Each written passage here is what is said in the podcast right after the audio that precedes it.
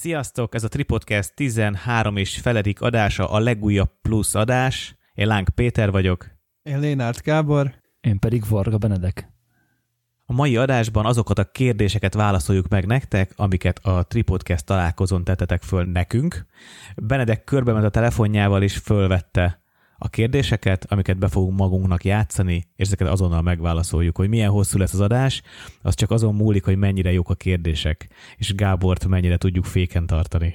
Ez lehetetlen. Igyekszünk koncentrálni a témákban azokra a válaszokra, amik tényleg csak kizárólag a kérdéshez tartoznak. És mivel ez egy plusz adás, ezért sokkal szabadabbak a keretek, ezért én most kérdezem a hallgatókat, és nyugodtan vagy fölhívom a hallgatókat arra, hogy adjatok feedbacket a falon, ne csak, ne csak privát üzeneteket küldjetek nekünk, mert én rendszeresen kapok az Instán, meg a Facebookon is, hogy de jó az adás, de jó lenne, ha erről beszélnétek.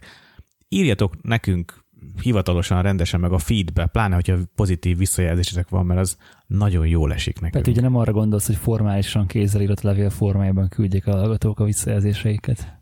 Igen, az sokkal nehezebb kirakni Facebookra. Igen. De csak azért. De beszkennelheted.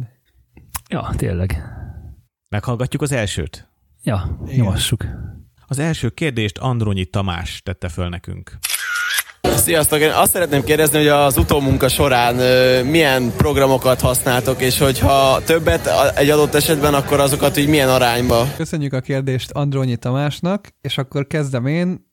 Én igazából Lightroom-ot és Photoshopot szoktam utómunkázni használni, és esküvőknél kizárólag Lightroom-ot használok, csak nagyon extra esetben nyúlok Photoshophoz, portré esetén viszont a fényelést, vagyis hát a kép színezését, meg a tónus beállításait, meg a válogatást Lightroom-ban csinálom, a bőrretust pedig a Photoshopban, és ennyi. Én évekig Capture One-t használtam a képek szelektálására és csillagozására és a színek feldolgozására, és emellett természetesen Photoshopot a, arra minimális retusra, amit használtam, mert hogy én éveken keresztül a retust kiadtam ö, utómunkába, és most nagyjából mióta elkezdtünk podcastelni, tértem vissza a Lightroomra, mm, Gábor motivációjára, ugyanis Gábortól színkezelő leckéket és retus leckéket veszek, azért, hogy sokkal inkább a saját házam táján tartsam az utómunkát. Hát én a pályafutásom kezdetén használtam utoljára Photoshopot, amikor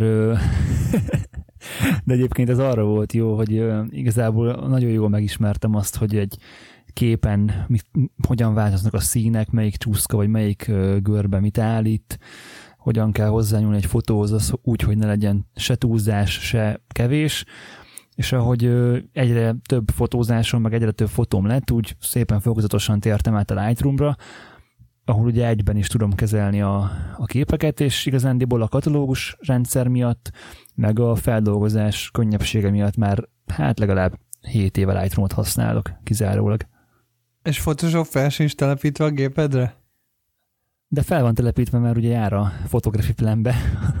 Ja, de grafikai dolgokra használod véve. végül is. Hát Tehát persze, a, arra a Tripodcast grafikákat hát... például Benedek a Photoshopban csinálta ö, sok hát, részét, ez nem meg a Sketchben, ugye? Igen, de hát persze fenn van a Photoshop, meg szoktam így hozzányúlni, meg talán, hogyha gyorsan át kell méretezni egy fotót, akkor nem Lightroomból szoktam kiexportálni, de, de tényleg, tehát retusálni, én egyáltalán nem retusálok, azt a minimális clone stampinget azért nem nevezném retusálásnak, amit a lightroom meg tudok csinálni, de itt tényleg magát a fotót, azt nem tudom, mikor nyitottam meg utoljára a Photoshopban. Benedek, javítottál már lépést? Nem. Jó. Az, az ne haragudj, Peti, de az, az olyan az szintű ki... manipuláció, amit az... egy, egy street fotós nem engedhet meg magának. Az etikátlan street fotós bármit megengedhet magának. Hát nem, nem módosíthatja a fotót olyan eszközökkel, amit annak idején a sötét szobában nem tudtál volna megcsinálni.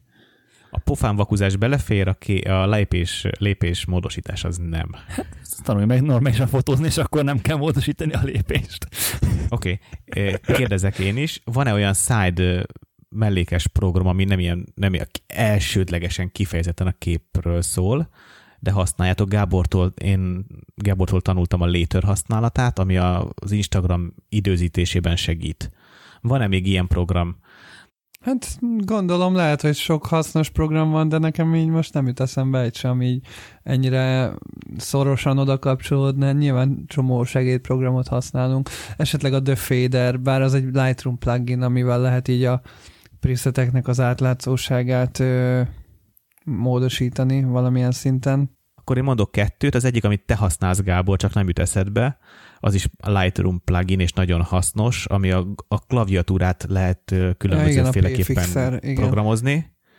A másik, amit biztosan nem használsz, de szerintem sok fotós használ, az a Portraiture miről a véleményünk. Fú, azt hogy utálom. Hát az a rossz retusnak a meleg ágya.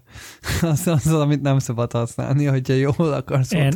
Nekem az sosem volt a számítógépen, és igazándiból én még szerintem arra sem emlékszem, hogy a domént megnyitottam volna. Ne is legyen. De ezt nem azért, mert hogy ennyire elítélem, hanem egyszerűen annyira távol áll tőlem a portraiture, hogy ezt így Igen. nem tudom elképzelni, hogy ez bármikor szükségem legyen erre. És a tipikus portraiture felhasználónak az a jelszó, hogy hát igen, de én csak picit használom, én csak halványan, én csak visszahúzom a csúszkákat. Ja, és akkor azért olyan szararetus, persze, persze. Nem, nem szabad portraiture használni. Még kicsit sem. É, bár a tíz éves adáson túl vagyunk, de, de az elmúlt tíz év története az a Nick Color FX Pro, amit én nagyon szerettem tíz éve használni. és láttam Gábor fején, és őt ő is imádta. Jó, szerintem menjünk tovább a következő kérdésre. Rendben.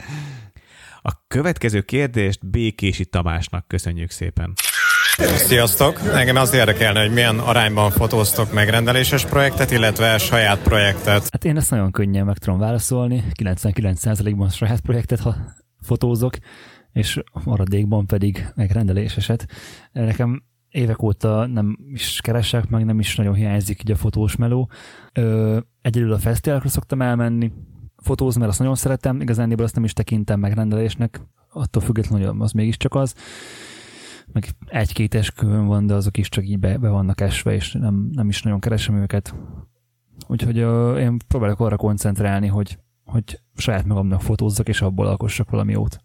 Nekem a 100 százalék vagy 98 százalék munkából most billen át ilyen 20-80, 70-30 környékére, sokkal az elindult napi, napi projektem miatt nő amúgy is a saját projektek száma, meg elkezdtem e-, ezen kívül is side projekteket csinálni már tavaly nyáron amiből az Instagram, Instagram? Az Instagram gazdagodását láthatjátok.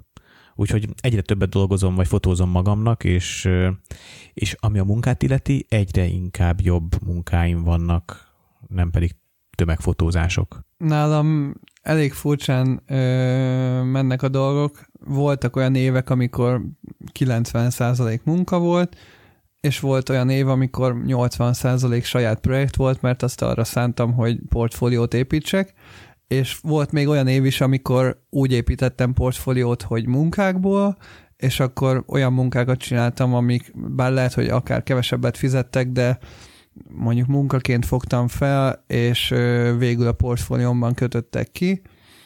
Mm, tavaly egyre többet kezdtem el retusálni, ezért kevesebb munkát is fotóztam, meg kicsit kevesebb volt a megkeresésem is, és talán egy picit picivel talán több időm volt saját projektekre is. Szóval jelenleg én most azt tudom mondani, hogy ha csak a fotózás részét nézzük, akkor ilyen 50-50, de hát lehet, hogy 60 százalék inkább a munka, és 40 a saját projekt.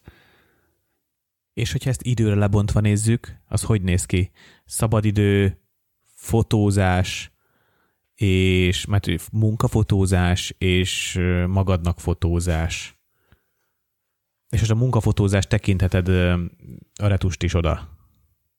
Hát akkor, hogy azért, a akkor azért inkább, inkább olyan 80 százalék akkor a munka és 20%-od van magadra, a saját idődből, aha, az, aha. Alvást, az alvást leszámol. Hát, vagy 25 mondjuk, de abban már benne van akkor a sorozatnézés is, nem csak a fotós projektek, meg ilyesmi, hanem akkor abban így minden benne van, meg ha mondjuk hozzászámítjuk mondjuk a saját szabadidős részre, tehát például, ha a podcastet nem munkának számítjuk, akkor ugye az, az akkor úgy már akár 30% is lehet a saját projekt, mert én valamilyen szinten akár szórakozásnak, meg saját projektnek tekintem inkább a podcastet jelenleg, mint, mint munkának, és akkor az talán oda mehet. Hát én nekem ugye van egy 8 órás munkám, úgyhogy nekem könnyű kiszámolni. Attól függ, mennyit alszol. Hát 8 7-8 órát azért törekszem. Tehát én nem, én nem vagyok egy ilyen, nem is akarom, hogy ez nálam kialakuljon, hogy ilyen 5-6 órákkal döcögjek, mert az hosszú távon az nagyon nem éri meg szerintem. És hát a saját projektjeim, ugye a fotózás, meg a podcast, meg ugye hát én még ugye egyetemre is járok emellett, úgyhogy azért elég sűrűek a napjaim, de jó időbeosztásra azért ezt meg lehet oldani. És akkor még egyetlen kiegészítő kérdésem lenne, ami így felmerült bennem, hogy a, a tanulásra, fejlődésre mennyit szántok az életetekben, és hogy honnan csíptek le belőle? Hát én most az egyetemet venném ide, mert nekem ugye nyilván a tanulás szempontjából nekem most ez a legfontosabb. Bocs, de hogy a sorozatnézés, az ilyen fotós filmek nézése, az nem számít neked tanulási folyamatnak? Hát az a baj, hogy nagyon keveset van arra időm. Tehát ugye ezt a magnum anyagot is, ha azt nézed, az összesen mondjuk 5 óra anyag, a kettő magnumos cucc, azért az nem egy két hónap, két-három hónap alatt öt órát negyed órás videókban megnézni, az nem egy nagy erőfeszítés. De ezen kívül én nem nagyon szoktam ilyeneket nézni, az, az igazság. Tehát, hogy sajnos ugye ebben a témában nem nagyon van még anyag az interneten, vagy ilyen minőségű anyag, vagy olyan fotósoktól anyag, amit érdemes is lenne megfogadni, mert rengeteg YouTube youtuber tekinti magát street fotósnak, és hangoztatja a kis gondolatait, aminek nem sok értelme van sajnos. De, de nyilván egy portréfotós vagy egy modellfotósnak sokkal több ilyen anyaga, anyag áll a rendelkezésére, és ott azért lehet, lehet ő szemezgetni elég, elég bőségesen. Úgy sokkal nehezebb streetfotós oktatóanyagot csinálni, mint modellfotóst, mert hát nehezebb, sokkal nehezebb szervezni. Hát nem is csak szervezni, hanem az egész spontanitás miatt. Tehát, hogy nincsenek úgy, úgymond olyan bevett ö, formulák, amit tudsz használni. Mert ez, ez gyakorlatilag ez nem egy Oké, hogy a, a modellfotózás is valamilyen szinten művészet, vagy tud az lenni, meg ott is van egy saját stílus az embernek, de hogy szerintem a street fotó az még sokkal művészebb fotó, mint mondjuk egy modellfotó. Tehát annak úgymond alkalmazott értéke nincs. Tehát azt nem tudod eladni. Nincsenek olyan ö, berögzült szokásai, vagy olyan ö, nem tudom, technikái mondjuk a vakuzásnak, vagy a pózoltatásnak, amit, amit, ugye, amit meg tudsz tanulni, hanem az gyakorlatilag érzésből jön, és hogyha ez valami, hogy valamilyen szinten nincs meg benned, akkor azt, azt nem nagyon tudod megtanulni. Nyilván el tudsz lesni dolgokat a többiektől, meg így a nagyoktól, meg lehet ebben nagyon sokat fejlődni, meg, meg a hozzáálláson változtatni, meg a rutinom, meg az egész, az egész dolgom, de hogy ehhez kell egy olyan fajta affinitás, ami ha nincs meg, akkor igazából kb. Azt nem tudja, tehát akkor azt nem tudja megtanítani neked senki szerintem. Én a saját projekt ö, készítését, meg az azokra való rákészülést, meg abból való tanulást is úgymond tanulásnak ö, viszonyítom. Például Peti emlékszel, hogy mondjuk évelején csináltam egy fotósorozatot, amit saját projektként csináltam, és utána nem publikáltam, mert úgy éreztem, hogy nem elég jó, és abból én tök sokat tanultam, hogy akkor ez nem az én irányom, hogy én más stílusban szeretnék fotózni, de ezt is kipróbáltam, vagy ö, például ha analóg fotózásba nézem, kimentem múltkor ugye fotózni egy olyan új filmre, amire korábban még nem fotóztam, és közben megtanultam, meg utána néztem, elolvastam, hogy ez a film hogyan viselkedik, ö, hogyan kell fotózni, mire kell odafigyelni, és a fotózással egybevéve a saját projektjeimen keresztül tanulok akár. Meg azért szoktam ö, nagyon sokat olvasni is a témában, Például egyébként most nem mutatom meg, mert nem látják a hallgatók, de majd megmutatom nektek külön, hogy most például olvasok egy könyvet, aminek az a címe, hogy The Key Concepts of Photography, meg ö, szoktam nagyon sok ilyen tutorial videót is nézni, meg ö, kreatív live-ot, meg idő? mindenféle. Mennyi idő? Hát, napi egy óra mondjuk, fél óra. És honnan csíped le? Retusból, hát nyilván a szabadidőből, alvásból. tehát hogy YouTube helyett Aha. mondjuk azt nézed, és akkor egyen hasznosabb. Szerintem nem nyilván, mert van, aki azt mondja, hogy a szabadidőm az, ami fixen 6 óra, és az összes többi a munka. És akkor a munkából csípi le a, a, a tanulást Igen, is. Ez de is egy van a valid- munka, van a munka, meg van a hobbi része a fotózásnak, amit az előző adásban megbeszéltünk, Mhm. hogy kettő különböző dolog, és külön is kezeljük, és miután vége a munka órádnak, vagy a munkaidődnek a fotózáson belül, akkor utána foglalkozol a saját projektjeiddel, ami szintén fotózás, és nincsen vége igazából, mert ha, nyol, ha 24 órában áll a nap, 8 órát ledolgozol, 8 órát saját projektezel, 8 órát meg mondjuk alszol, és akkor nem tudom. Ugorjunk a harmadik kérdésre. Mi a tervetek hosszú távon a fotózással? Mi, mi az a cél, amit szeretnétek elérni benne? Köszönjük a kérdést Csillag Gábornak. Tervem a fotózással nagyon jó kérdés. Különösen azért, mert egy folyamatosan változó pillanatban vagyok, hogy hát ki nincs folyamatosan változó pillanatban. Szóval a lényeg az az, hogy pont az utóbbi években úgy érzem, hogy a terveim és a fotózáshoz való viszonyom sokat változott. Amennyiben van tervem az az, hogy egy fenntartható, folyamatos fejlődésben lévő fotós legyek, aki meg tud felelni a saját igényeinek, meg tud felelni a piaci igényeknek, közben tudja élvezni, amit csinál, és meg tud belőle élni. Tényleg elég komplex kérdés ez egyébként, főleg, hogy nekem is sokszor változtak a céljaim a fotózással az évek során. Amikor elkezdtem fotózni, az volt a célom, hogy Magyarországon egy ismert és valamilyen szinten elismert szakmai körökben elismert fotós legyek. Tehát, hogy ha egy olyan ember néz rá a képeimre, aki érti, hogy mi az, hogy fotózás, akkor legalább ők elismerően tekintsenek rá a képeimre, mert egy laikus nem biztos, hogy ö, tudja értékelni azokat a finomságokat, amiket akár én belerakok a képeimbe. Viszont az a baj, hogy ezt már valamilyen szinten szerintem elértem, mert annyira picike a fotós szakma itthon, hogy kb. mindenki ismer mindenkit, és valamilyen szinten akár a podcast által is így a nevünk valamennyire ismert a fotósok között, és ilyenkor most már ugye jötte, jönnek, vagy kellene, hogy legyen egy újabb és újabb cél, és igazából nyilván én akár a nemzetközi dolgot látom, a külföldi munkákat látnám hosszabb távú célnak jelenleg, meg mint minden fotósnak szerintem az az egyik legjobb cél, hogyha le tudsz rakni egy olyan, hát ilyen angolosan mondva body of work egy, egy olyan ö, munkát, ami Portfóliót. hozzá, egy portfóliót, ami akár megmarad azután is, miután már te nem vagy, vagy nem tudom. Tehát, hogy a képeid fennmaradjanak utánad is. Nekem az mondjuk egy tök jó dolog lenne, de arról már nem fogok tudni. Nekem, nekem nincsenek ennyire nagyra törő terveim. Ö, én tök sokat gondolkoztam egyébként ezen a kérdésem, vagy így ezen így folyamatosan gondolkozok, hogy így kb. hogy hogy most én miért fotózok, mert ugye nekem, nekem ez a legkevésbé evidens, mert én ugye nem ebből szeretnék élni, meg nem is ebből élek, hogy, de hogy akkor miért, miért viszem magammal minden nap a fényképezőt, és miért, miért nyomom meg újra és újra az expo gombot. És az egyik nagyon egyszerű dolog az, hogy a körülöttem történő dolgokat én szeretném dokumentálni valamilyen szinten.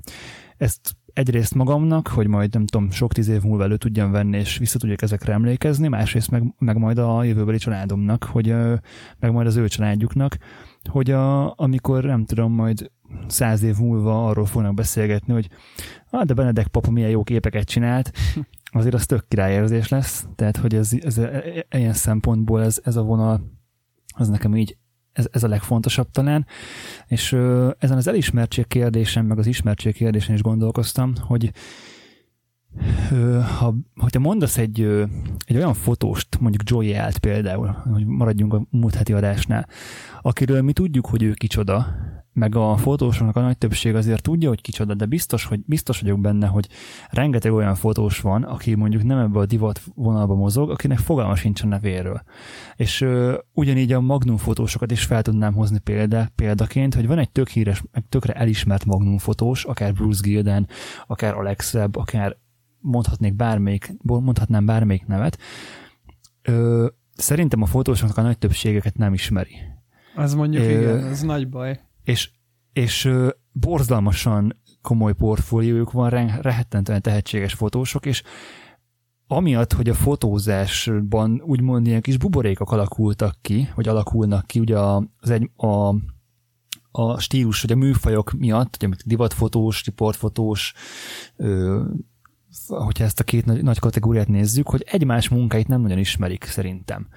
És hogy ő emiatt nem, nem tehát például mondjuk a, a, a nemzetközi elismertségben én ezt látom a legnagyobb gátnak, hogy oké, okay, hogy te egy elismert streetfotós vagy, de a streetfotós közösségen belül. Oké, okay, hogy te egy elismert divatfotós leszel, Gábor, de, egy, de csak azon a körön belül. Például Mik Molyó, fogadni mernék, hogy a hallgatóink a fel azt tudja, hogy ki az. Ja. Hát meg tudod, mi a durva, ö... hogy voltak Facebook csoportok, a, a, több külföldi Facebook csoportban láttam ezt, hogy megkérdezték, hogy ki a kedvenc fotósuk, és minden második, harmadik, sőt, hát majdnem az összes komment, tehát mondjuk minden tizedikre láttam olyat, aki nem olyan név volt, hogy vagy akkor úgy fogalmazom, hogy 10-ből 9 név az vagy youtuber volt, tehát a, akiket így YouTube-ról ismersz fotósokat, ilyen, ilyen Manny Ortiz, meg Jessica Kobayashi, meg ilyenek, meg Instagram Egyiket fotósok, meg Instagram fotósok, akik, akik tényleg ilyen semmit más nem csinálnak, csak az Instagramra lőnek közepes olyan rossz képeket, hogy, hogy ö, minél több lájkot kapjanak, és ezek voltak a mai generációnak a kedvenc fotósai, és egy Martin Pár, aki pont tegnap néztem, hogy mondja, hogy száz darab könyv, több mint száz könyvet kiadott, fogalmuk sincs, hogy kicsoda, mert az Instagramról tájékozódnak a fotósok. Ezt nagyon jó, hogy mondod. Ez lett volna a következő gondolatom, hogy abban viszont biztos vagyok, hogy én nem szeretnék az az ember lenni, vagy az a fotós lenni, aki az Instagramról híres. Tehát, hogy én azért ennél egy kis, kicsit mélyebb, vagy egy kicsit komolyabb munkát szeretnék letenni az asztalra, vagy egy kicsit más szemléletmódot szeretnék képviselni, mint azok a fotósok, és inkább legyen 50 like egy fotómon, de, de mondjuk egy street fotós közösségben meg legyen, legyek elismert.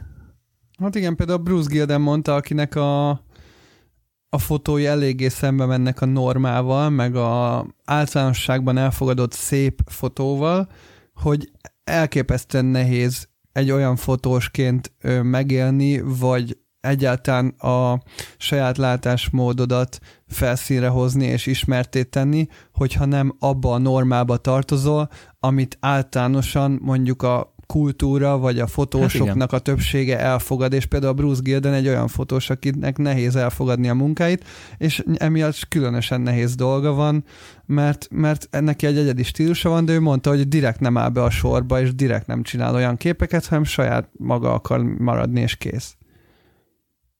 Mm. Szoktunk egymást köz beszélgetni arról, hogy mit ad nekünk a podcast, és nekem az egyik ilyen nagy előny, hogy, vagy egy nagy, nagy felismerés, hogy, hogy sokkal jobban tudok magamra figyelni. Beszélgettünk az egyik első, második adásban arról, hogy mit jelent nekünk a visszacsatolás. Emlékszem, Benedek, nekem nagy felismerés volt, amikor mondtad, hogy te a street fotóban az alanyaitól nem kapsz visszacsatolást, csak a, csak a csak a social media vagy egymás közt tudunk neked visszacsatolást adni, hogy milyen a fotó, és abból van mondjuk sikerélményed, míg nekem nincs szükségem feltétlenül a lájkokra, mert a, a modellem, akit leport, akivel portrézok, azon végig látom, hogy milyen hangulatban, milyen vibrációval van jelen, és hogyha azt látom, hogy élvezi, akkor én tökéletesen elégedett vagyok a munkámmal. Hát lájkokra nekem sincsen szükségem, azért azt hozzátenném, tehát hogy pont nem érdekel de mondjuk a szakmai elismerésnek azért, azért annak nagyon tudok örülni. Srácok, kicsit rugaszkodjunk el a valóságtól, hogy mi az a akár, hát legyen elérhetetlen cél, vagy, hogy, vagy inkább fogalmazzunk úgy, hogy most azt gondoljuk, hogy ez egy elérhetetlen cél. Hogy mi az, amit, amit el szeretnétek érni a fotózásban, fotózással? Tehát, hogy, hogy szakmailag, én ezt, én ezt szakmailag hova, tudsz, hova szeretnél eljutni, ami mm. most akár nyilván legyen ez egy akkora cél, ami most elérhetetlennek tűnik. Én azt szeretném, hogy a világ bármely tájáról keressenek meg engem olyan emberek, akik magukról szeretnének portrét, legyen az akár családi, vagy személyes, vagy a párjuknak egy meglepetés fotó, tehát itt, itt, itt elsősorban a női fotográfiáról beszélek, vagy egyébként bár, bár mondjuk férfiakat is én ugyanolyan természetességgel tudok fényképezni. Nagyon-nagyon vágyom például hú, ez, ez, ez nehéz téma.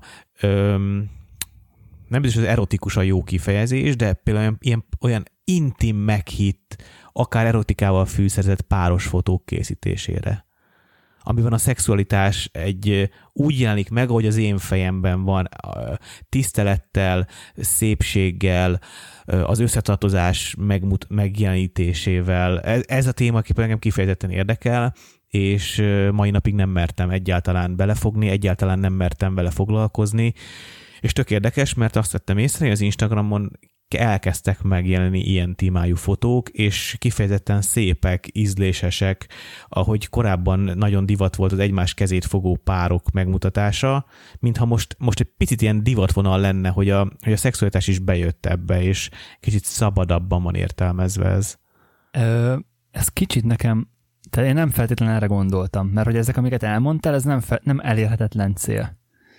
Tehát, hogy um, ilyen kicsit egy nagyobb volumenű dologra gondoltam. Tehát, hogy nem az, hogy te mit szeretnél fotózni, mert, mert most e, gyakorlatilag elmondhatod, hogy te miket szeretnél fotózni, de ebben semmi nem volt, amit ne tudnál lefotózni, hogyha érted? Tehát, hogy simán, simán találhatsz.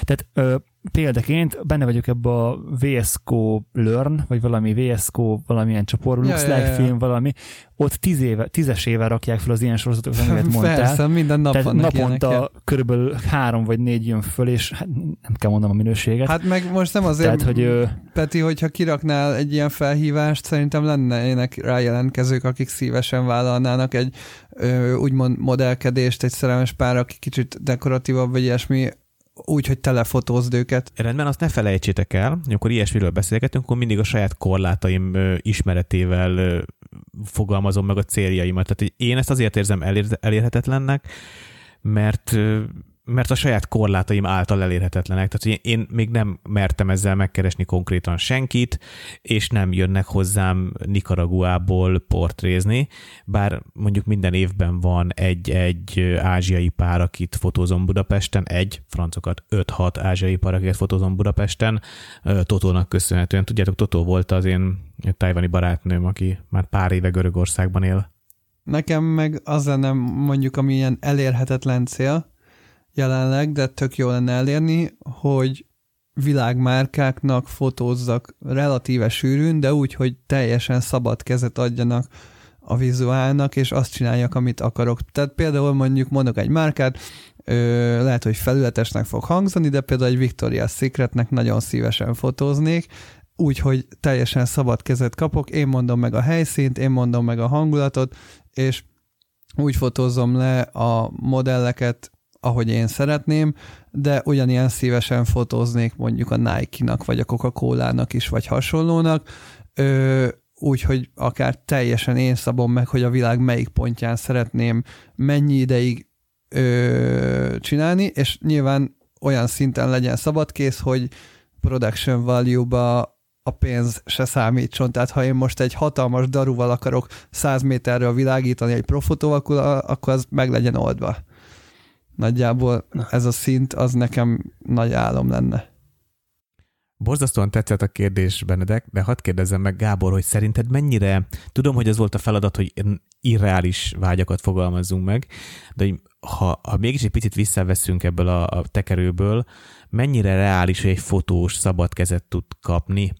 És azért kérdezem, mert én sokszor érzem rajtad azt, hogy annyira ragaszkodsz ez a szabad kéz dologhoz, akármikor beszélgetünk fotózásról, például négy szem közt, hogy én nem érzem rajtad a, a kooperáció vágyát, vagy képességét, és hogy ez mennyire érzem helyesen, és e-, e- erről kérdeznélek. Há, inkább úgy értem a szabad kezet, hogy nem ö, szeretném, hogy lekorlátozzák mondjuk a fotóimat különböző céges ö, arculatok, amik éppen akkor aktuálisan működnek, és akkor tíz év múlva már az a fotó nem lesz olyan jó, mert éppen a Coca-Cola arculata akkor annak nem felelt meg, de például együttműködni, szívesen együttműködnék egy adott ilyen projektre, például egy nagyon jó és neves art direktorral, aki engem tud segíteni abban, hogy megalkossunk közösen egy jó anyagot, vagy ilyesmi.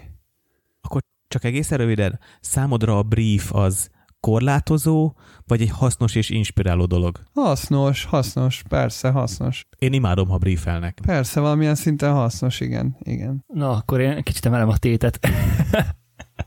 Nekem az ilyen ultimate ö, végcélom az, az, hogy Magnum fotós tag legyek, de hát ez nyilván gyakorlatilag elérhetetlen. Nem És az ez- ezért, ezért, is, ezért is mondtam, hogy ezért is kértelek titeket is, hogy hasonló kaliberű dolgokba gondolkozzatok azért. Meg tudok mondani még egyet, esetleg, tudjátok, hogy, hogy mondjuk legyen egy olyan fotóm, amit a világon mindenütt felismernek, hogy ó, igen, azt a fotót ismerem, az egy Lénárd Gábor fotó. Például, mit tudom én, vannak olyan híres fotók, am- akár a Robert Kapának bizonyos fotói, amit így a világon mindenki ismer, és azt mondja, hogy igen, ezt tudja, hogy ez a Robert Kapa fotója, és ez például tök jó dolog lenne, hogyha a világon mindenütt ismerik legalább egy darab képedet.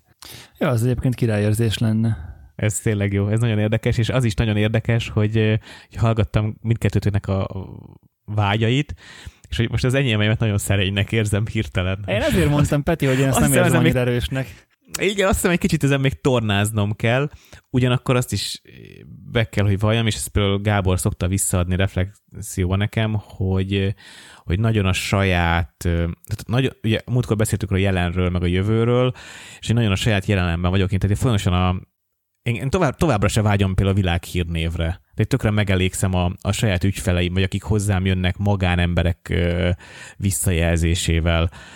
De ez, ez, amit mondtál, Gábor, ez nekem is tetszik, úgyhogy ezt én, ezt én felírom a listára, hogy egy, egy, legyen egy olyan fotóm, amit bárhol felismernek. Úgyhogy ezt akkor így én is mondom. Lenyúl, lenyúlom a vágyad. Na, akkor ugorjunk a következő kérdésre. A következő kérdést Haris Ádám tette fel nekünk. Az én kérdésem igazából fotófeldolgozásról lenne, hogy iPad-en dolgoztok-e fel fotókat, mondjuk Lightroom-mal, és hogy mik a tapasztalatok, milyen az élmény vele, le tudnátok-e cserélni egy PC-t vagy egy Mac-et iPad-re? Egészen rövid tudok lenni. Nem. Ö, én nekem volt már rá példa, sőt nekem voltak ilyen terveim is, hogy az utazásokra csak iPad-et viszek, és otthon vagy a MacBookomat. Ennek a azt szabott határt, vagy gátat, hogy nem tudom hol menteni a fotóimat. Tehát, hogy oké, hogy az iPad-re lementem a képeket, meg oké, hogy lehet 512-es vagy 256-os iPad-et venni, amire még elég sok fotó rá is fér, de hogy utána az a kép, az nem léte, nem, tehát hogy kidolgozok egy fotót az iPad-en a Lightroom-ban, akkor azt utána ugyanúgy ki kell dolgoznom majd gépen is egyszer. És Nem kell emiatt- azt kidolgoznod. Van az az Hát dehogy nem, mert a- és akkor ott a beállítások átmennek a, a desktop Lightroom-ra igazából. Akkor rosszul fogalmaztam, nem újra ki kell dolgoznom, hanem nem abban a mappában, nem azon a vinyón lesz a fotó kidolgozva az XMP-vel Hát archiválni mellette. újra kell, az biztos. Igen, igen. Tehát az plusz egy lépés, és igazándiból ezért én nem nagyon szoktam használni. Hogyha már valamit használok, akkor az inkább az iPhone, mert ugyanúgy ott van. Az, ugye az majdnem mindig nála, csak mindig nálam van. És van egy Lightning SD kártya olvasóm is, az is mindig benne van a táskámban, úgyhogy ha valami nagyon hirtelen kell, akkor, akkor azon meg tudom oldani, és akkor ott még tényleg az sincs, hogy egy fotót ki tudok azért pluszba dolgozni. De, de szívesen viszok inkább laptopot az, utaz, az utazásaimra. Ez úgy tudna esetleg működni, hogyha ugye a Dropboxodat használnád a képek tárolására, és hogyha a Lightroom mobile app, tehát az iPad-es Lightroom mobile app tudna XMP-ket írni, vagy bármi, és akkor ugye mindig visszaírnád az adott mappába az XMP-t, és akkor amikor megnyitod a számítógépen, akkor meg ott lenne mellette, csak az a baj, hogy az XMP-ben nem mindig van benne minden információ, amit egyébként a Lightroom katalógus tud kezelni, különböző lokális Igen. állítások, zászlózás, azokat nem viszi át, és akkor emiatt nem annyira jó. Uh, igen, tehát az, az meg a másik, hogy én, én nagyon intenzíven használom a Lightroom a katalógus funkcióját, és uh, tehát emiatt sem akarom, hogy szétdarabolva legyen a maga a gyűjteményem. Egyébként ö, nagyon jó a Lightroom, a mobil- mobilos Lightroom, ö, a preszetjédet is tudod szinkronizálni vele, úgyhogy igazándiból százszázalékos eszköz lenne, csak hát sajnos nincs benne katalógus. A rövid válaszomat annyival egészíteném ki, hogy minden évben megnézem az éppen aktuális iPad kínálatot. Most az iPad Pro-nak a 11 hüvelykes verziója 1 terrás belső mérettel, Wi-Fi plusz netes, tehát cellulárral 547-be kerül. És minden évben egyre Hát drágább. Teljesen felesleges szerintem. hozzáteszem a dolgokhoz, hogy én rendszeresen ezzel indokolom meg magamnak az iPad-et, hogy majd milyen jó lesz fotószerkesztésre, és egy, egy fotót nem dolgozok ki rajta. Jó, hogy neked van is. Nekem ugye? van egy ö, 11 szoros iPad pro de nekem csak 64 gigás van. Ö, nekem az, egyébként minden másra rengeteget használom, tehát például jegyzetelésre, netezésre, videófogyasztásra, hát igazándiból tartalomfogyasztásra, meg így úgymond irodai munkákra, vagy ilyen irodai munkákra, amikor nem feltétlenül kell egy célprogram ahhoz, amit éppen csinálsz, akkor arra tökéletes. Pont ezt akartam mondani. Nekem sincs egyébként iPad-em, szóval rövidre tudom zárni, de hogy kb. csak azt tudom elképzelni, hogy YouTube videózásra, meg Netflixezésre oké, okay, és arra meg picit drágálom. szóval ha már szerkeztek képet, akkor én kinyitom a laptopot, vagy odaülök az asztalhoz, és akkor rendesen ö, odafigyelve megcsinálom. Nem vagyok ez a nagyon fotelba szerkesztő, és nem tudom, kiülök a kávézóba egy iPad-del, és akkor ott szerkeztek a napfénybe. Valahogy nem, nem éreztem sose ennek igényét, szóval nem is vettem iPad-et soha. Én, pedig vágyom úgy erre, tehát én vágyom arra, hogy egy kis minimali, minimalista Fujisettel járjam a világot, és uh, iPad Pro-val Ez az ideális vágyat, Peti. Na, tessék. Szerintem inkább egy, egy kimaxolt 13-as megbukkal járd a világot, az sokkal menőbb. Ja, ja, ja. Nem, nem bírja jobban az iPadnek az aksia, nem könnyebb tölteni. Ugyanúgy, ugyanúgy USB-C-vel töltünk. USB-C. Kisebb, ja. könnyebb. Hát annyi, hogy könnyebb. Hát, nem robosztusabb, sokkal. egybe van jobban. Szerintem utazni jobb egy iPad, de Gábor, majd, hogyha megvalósítom ezt az irreális álmomat, mesélek. Oké. Okay. Adok egy review-t. Következő kérdésünk Hiba Dórától. Azt szeretném tőletek kérdezni, hogy mi volt előbb, a Tripodcast vagy a Tripontos együttműködés? Van a kettőnek köze egymáshoz? Köszönjük a kérdést. Igazából nagyon minimális szinten van köze a kettőnek egymáshoz szerintem szponzorok nélkül is csinálnánk a podcastet, viszont nagyon szerettünk volna a szponzorokat, pont azért, hogy tudjuk segíteni a hallgatókat, meg kicsit önmagunkat, és tudjunk kipróbálni eszközöket, és jó kapcsolatot ápolni a magyar fotótechnikai cégekkel, és a Tripont az pont nagyon szimpatikus volt nekünk, mi is szimpatikusak voltunk nekik, és akkor lett belőle egy partnerség, de már úgy mentünk oda hozzájuk, hogy szeretnénk csinálni ezt a Tripodcast nevű dolgot. Annyi belső infót talán elárulhatok, hogy nem a Tripont volt az egyetlen, akit megkerestünk, viszont a Tripont volt az, aki a, aki a leg, akivel a legjobb együttműködés lehetőségét láttuk, és én azt úgy érzem, hogy nagyon jól működik. Én egyébként Csabit, aki miatt eleven ragaszkodtam a Triponthoz, egy Fuji út a során ismertem meg, és ott kötöttünk először barátságot, és én ott ismertem fel azt, hogy hogy ő egy olyan, egy olyan ember, akivel szerintem tök jó kreatívan tudnánk együttműködni.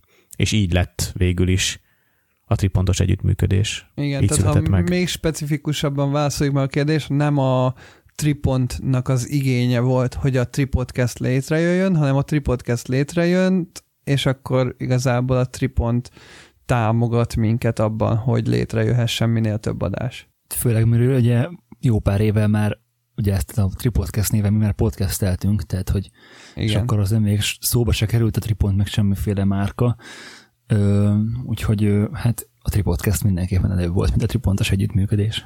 Jánbor Zsófi kérdése következik. Mi volt a legnehezebb munkátok? Vagy mi volt az, ami a, leg, ami a leg, legnagyobb feladat volt fotósként? Köszi a kérdés, Zsófi.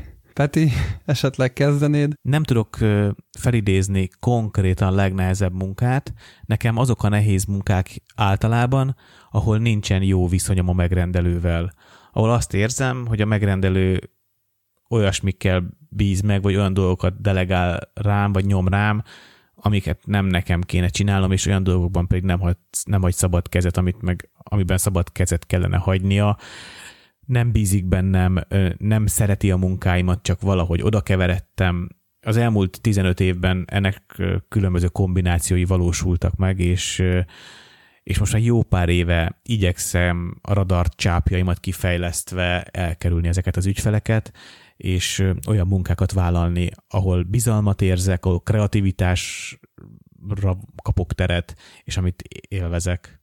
De technikai értelemben Számomra a komplex munkák talán a legnehezebbek, ahol, ahol egyszerre kell fotózni, képet feldolgozni, világítani, tehát nagyon sok mindent kell egyszerre csinálni, mert, mert nem, nem könnyen figyelek sok fele. Én egy dologra tudok igazából figyelni, könnyedén, és abban tudok flóban lenni. és azt szeretem, hogyha erre van lehetőségem. És mondjuk például a monotonitás nekem nehéz, tehát minden olyan munka szintén nehézséget okoz, ahol, ahol monotonitást kell jól viselni. Benedek, neked volt valami ilyesmi munkád, ami? Hát, mivel én nem nagyon dolgoztam fotósként így soha, vagy így kifejezetten fotósként, mint ahogy ti, így hát én, nekem nincs ilyenem, vagy igazából nem nagyon volt, mert mindig olyan munkákat vállaltam, hogy elvállaltam, amiben láttam ami fantáziát. Ö, egy, talán egyedül a, azt mondjuk nem nehéz volt, hanem inkább unalmas a sajtótájékoztató fotózás, amit ugye pár éve neked csináltam, Peti. Az király, az azért az elég idegörlő volt, hogy a többek között ott döntöttem, hogy nem leszek fotós. Peti segít. Mindig büszkeség tölt el, amikor ezt elmondod, hogy én ehhez hozzájárulhattam. De hogy a kicsit így válaszoljuk is a kérdésre, hogy nekem a street fotózás a legnehezebb munka. Tehát, hogy olyan szempontból, hogy mindig nagyobb az elvárásom magam felé, sose sikerül, mindig szar a kép, és hogy igazándiból nem tudom a saját igényemet kielégíteni elég még megfelelően. Úgyhogy ezen dolgozom, hogy hát egyszer talán csak arra a szintre, hogy amikor már nagyjából tetszenek majd a saját képeim. Ja, az igaz, hogy a legnehezebb az az, hogy magadnak megfelelj, és csinálj egy olyan portfóliót, amivel elégedett vagy, de pont az a jó, ha soha nem vagy elégedett, mert akkor mindig tudsz fejlődni. A Gábor, az adás előtt bedobtál nekünk egy sorozatot, hogy neked ez volt a legnehezebb ö, fotózásod, és így nagyon somoly, somolyogva mondtad, hogy srácok, észrevesztek rajta valamit? És igazándiból Petivel megnéztük, és így nem, nem is értettük a szituációt, mert hogyha neked ez volt a legnehezebb fotózásod, akkor elég szerencsés vagy. Ö, én arra tippeltem, hogy süket volt a lány, vagy vak volt, vagy ö, nem volt lába, mert ugye a lábai azok feltűnően nem voltak a képen. Ö, nem, amúgy semmi, nem ennyire most már extra volt. a leplet. nem, igazából az a jó, ha nem láthatok semmi rosszat, vagy semmi különbséget, vagy igazából tűrhetőek láthatok a képeket. Ö, úgy képzeljétek el a szituációt, hogy ugye Barcelonában ö, voltam, és akkor ott felvettem a kapcsolatot különböző modellügynökségekkel, és akkor volt egy modellügynökség, aki mondta, hogy ezt a lányt nagyon szeretnék, ha le lenne fotózva, és akkor így ránéztem a képekre, mondtam, hogy végül is oké, okay, és akkor mentem reggel a fotózásra, és ö, ugye a legtöbb modell az ilyenkor nemzetközileg jön akár csak egy hétre Barcelonába, vagy ilyesmi, és akkor tudunk fotózni, megértjük egymást, és beszélünk angolul. Na és hát oda mentem a csajhoz, hello, hello, do you speak English? No. és akkor így, oké, okay, és akkor mi a következő szitu, amit ilyenkor csinálsz, mert, mert hogy konkrétan csak ö, spanyolul beszélt a lány, és egy szavát nem értettük egymásnak. Tehát, hogy se ő nem értett engem, se én nem értettem őt, és akkor így mutogattunk nagyjából, hogy akkor mi van, és így tudod, van, hogy előtte a fotózás előtt azért szokott lenni egy ilyen kis ráhangoló beszéd, hogy akkor te mit szeretnél ebből kihozni, mi a stílusod, de így semmit nem tudtál csinálni, próbáltam neki mutogatni pár képet, de így néz rám, tudod, hogy így nem ért belőle semmit. És akkor aztán még nagy... azt se értette, hogy miért mutogatsz neki másokról fotókat. Semmi, fogalma nem volt semmiről. De remélem azt tudta, hogy egy fotózásra érkezett. Persze, persze, tudta, tudta, csak így, akkor így szívás volt, mert hogy egyikünk se tudott, tudta a közös nyelvet, ugye már, mint hogy én nem tudtam spanyolul. Hát de... Egyébként ezt modellfotózás során ezt úgy viszonylag könnyű feloldani, hiszen odaállsz a helyére, beállsz a pózba, amit szeretne, hát nagyjából hogy így beálljon, meg, igen. És akkor ezt megcsinál, leutánoz, és akkor készen van. Hát igen, meg így mondtam, hogy menj, jöjjön ide, és akkor tudod így oda jömész, mutogatod, és akkor így megmutatod neki azt a, nem tudom, kis spotot, és akkor így oké, okay, állj oda, mutatod neki, hogy akkor izé, elkezded fotózni, akkor ő már így leesik neki, hogy oké, okay, fotózás van, és akkor elkezd pózolni valamennyire, és akkor így ment valamennyire a dolog, lettek belőle tűrhető képek, de azért nem életem fotózása maradjunk annyival. És, és mennyire volt nyílt a, az activity-ben, vagy mennyire volt így segítőkész, vagy így mennyire vettétek Segi, ezt poénra? abszolút, tehát nem vette negatívan, tök poénra vette, meg, meg egyébként ö, nyilván neki is a célja az volt, meg hát az ügynökség azért küldte ki, mert szüksége volt képekre, és ez az ő érdeke is, és nyilván kollaboratív volt olyan szempontból, hogy tudta, hogy itt szeretnénk jó képeket csinálni, de hogy az ő érdeke is, na. A következő kérdést Járosi Ádámnak köszönjük.